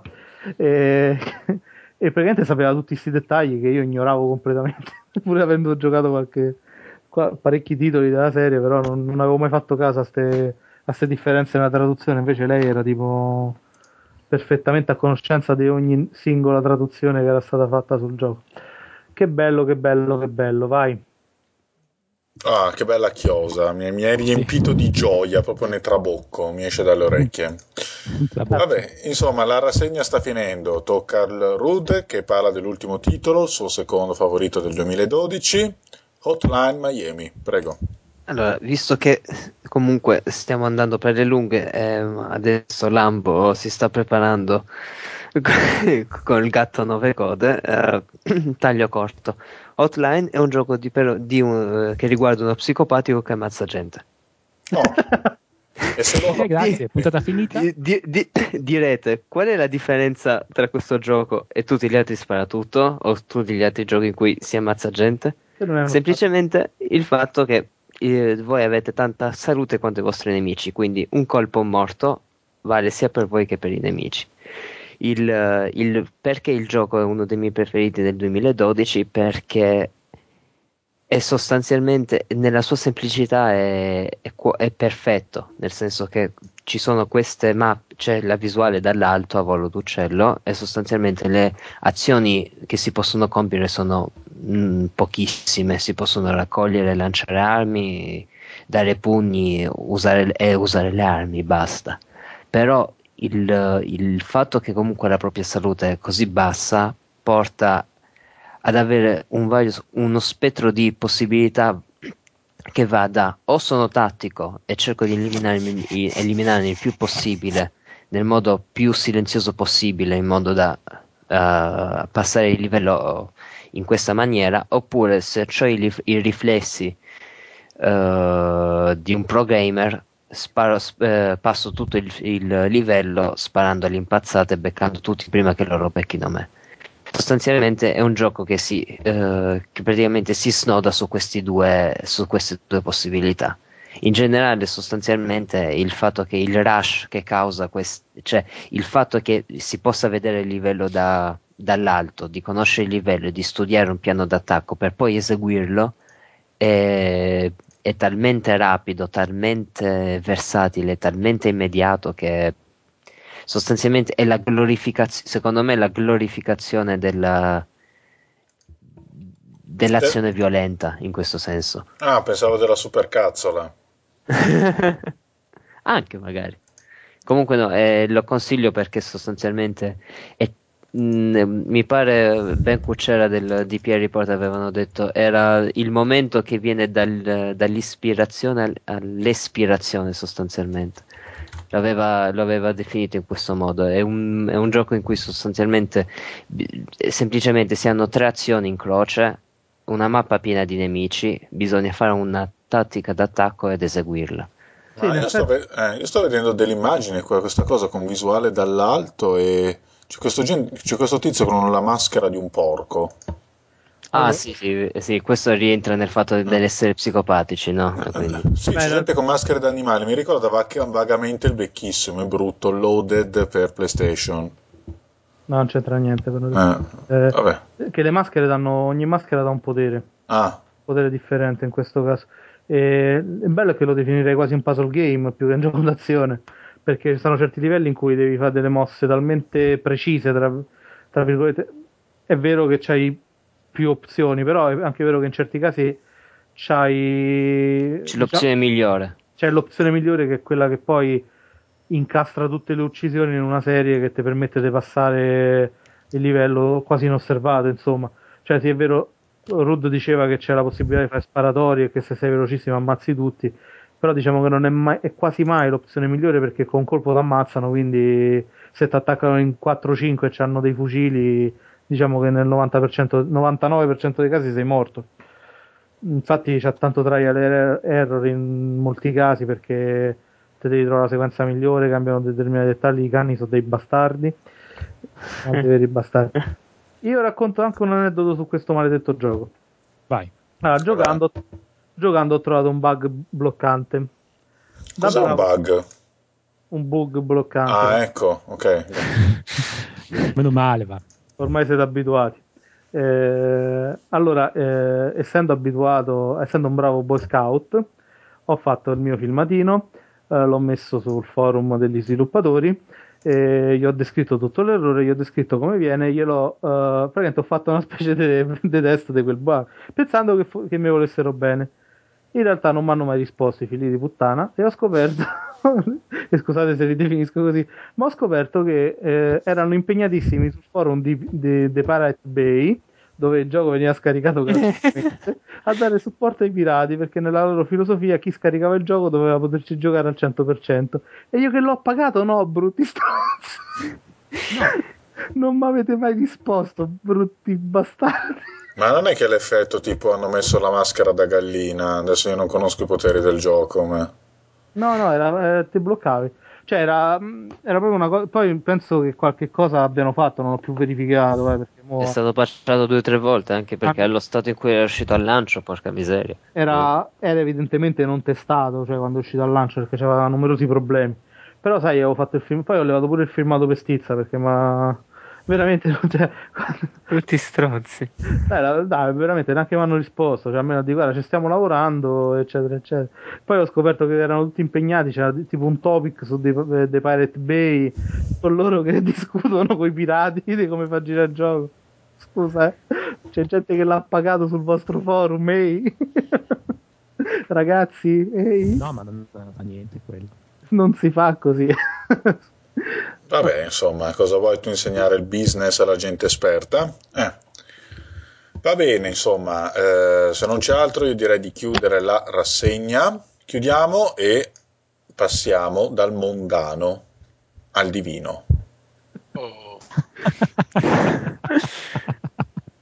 Già rido. L'aneddoto del Monopoli.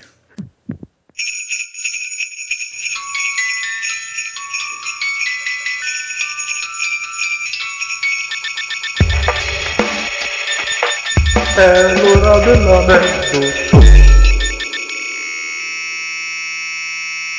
Bene, siccome è l'ultima del 2012, insomma, vi vogliamo bene il Natale, eh, due aneddoti. Eh sì.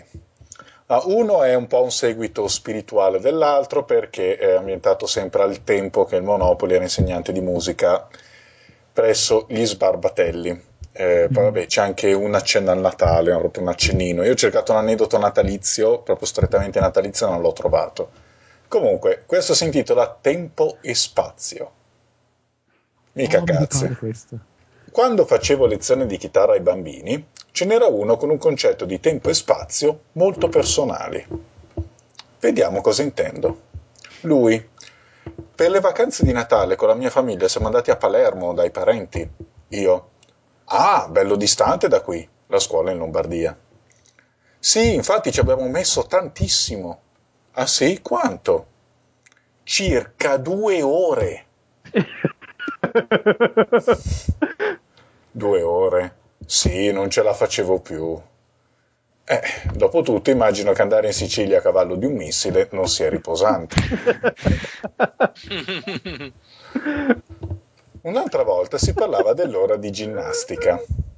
Ma questo chiacchierava, chiacchierava per non suonare, eh, poverino. Sì, sì, è, quello dell'O. Ah, è lo stesso Ah. dell'O. Sì, sì, Ah, no, ma ci sono quelli che vanno alle lezioni di musica per parlare. Sì, sì. sì, sì. Ci sono, ci sono, sono pure tanti.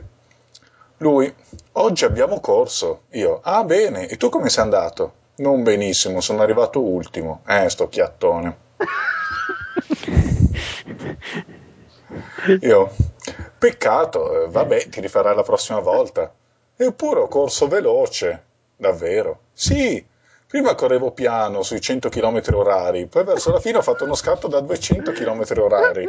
100 km Ma chi è? No, poi come fa a saperlo al tachimetro? Eh, fa... 100 km. Che- che- che fino al 900.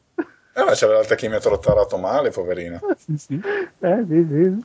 E io, beh, bello veloce. Lui, sì, ma c'era chi correva più forte. Gulp. tipo a 180, 400 all'ora. No, invece c'era chi correva più forte, tutti gli altri è arrivato ultimo. sì, infatti. Cioè, tutti passavano i 200. I fumi di scarico. Era la scuola di Bolt, no, voi non capite. eh. Era la scuola di Siegfried, di Siegfried Store. Mamma mia, 100 km. Vabbè, Questo bambino era un cazzaro di... vabbè insomma, oltre al nuovo Steve Vai diventerà anche il nuovo Emerson Fittipaldi, insomma. E poi questa, che è una, invece un aneddoto d'infanzia del Monopoli, il Monopoli fanciullo. Sì. Il suo candore, eh, che era tale che la verità parlava per sua bocca. Il grande mistero della Fellazio. Bello questo Il grande... Grande mistero, eh. Sì, sì. Eh, ma per lui era un mistero, era, era puro. E si sa, omnia munda mundis. Da bambino non sapevo cosa fossero i rapporti orali. D'altronde non sapevo nemmeno cosa fossero quelli normali. Quindi... non sapevo niente. Di niente, puro. Una purezza assoluta. Sì. Una sera sentii un mio amico che parlava di un pompino. Allorché gli chiese cosa fosse. Lui rise molto per la mia fanciullezza, ma non volle spiegarmi, dicendomi di andare a chiedere a mia sorella. Stronzetto sto amico, eh? No, tra l'altro io da bambino ero proprio altrettanto sprovveduto, devo ammettere. Allorché andai da mia sorella e glielo chiesi, ma nemmeno lei, fortemente imbarazzata, volle soddisfare la mia richiesta. Lì per lì giunse il padre di un mio amico. Così lo chiesi anche a lui. Già che c'è. Cioè, Ma- poi poi ho mangiato il mobile e fa che cosa fai? Esatto. Ho avuto 8 anni. E la sua risposta... Ti nego la risposta, fanciullo. Così lo chiesi anche a lui, ma nemmeno lui volle soddisfare la mia richiesta.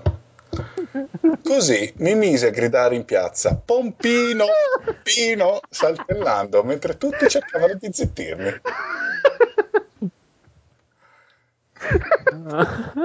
Bei tempi quelli dell'innocenza. Signori, Eh, sì.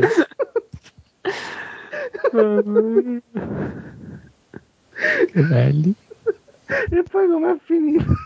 Eh, Così che, perché tipo mi hanno, mi hanno zitto e poi diciamo che dopo, dopo questa cosa ho capito che doveva essere una cosa che non va detta proprio cioè sai tipo parolacce allora mm, mi sono mi son spaccato Eh, che bello. Vedi, se, avevano- se avessero soddisfatto la tua curiosità, eh, vedi? non ci sarebbe stato l'aneddoto. eh no infatti Avrebbero fatto male. Ma in che senso saltellavi in, piazza? Che giravi per la piazza e dicevi... sì sì cantava esatto Pompino Pompino Mi raccomando, genitori, riprendete la vecchia usanza di dire ai vostri figli che sono stati trovati sotto un cavolo. Eh. Vabbè, comunque c'è un commento di un commentatore del Monopoli di allora, lo, lo riporto. Porco maniaco. queste qua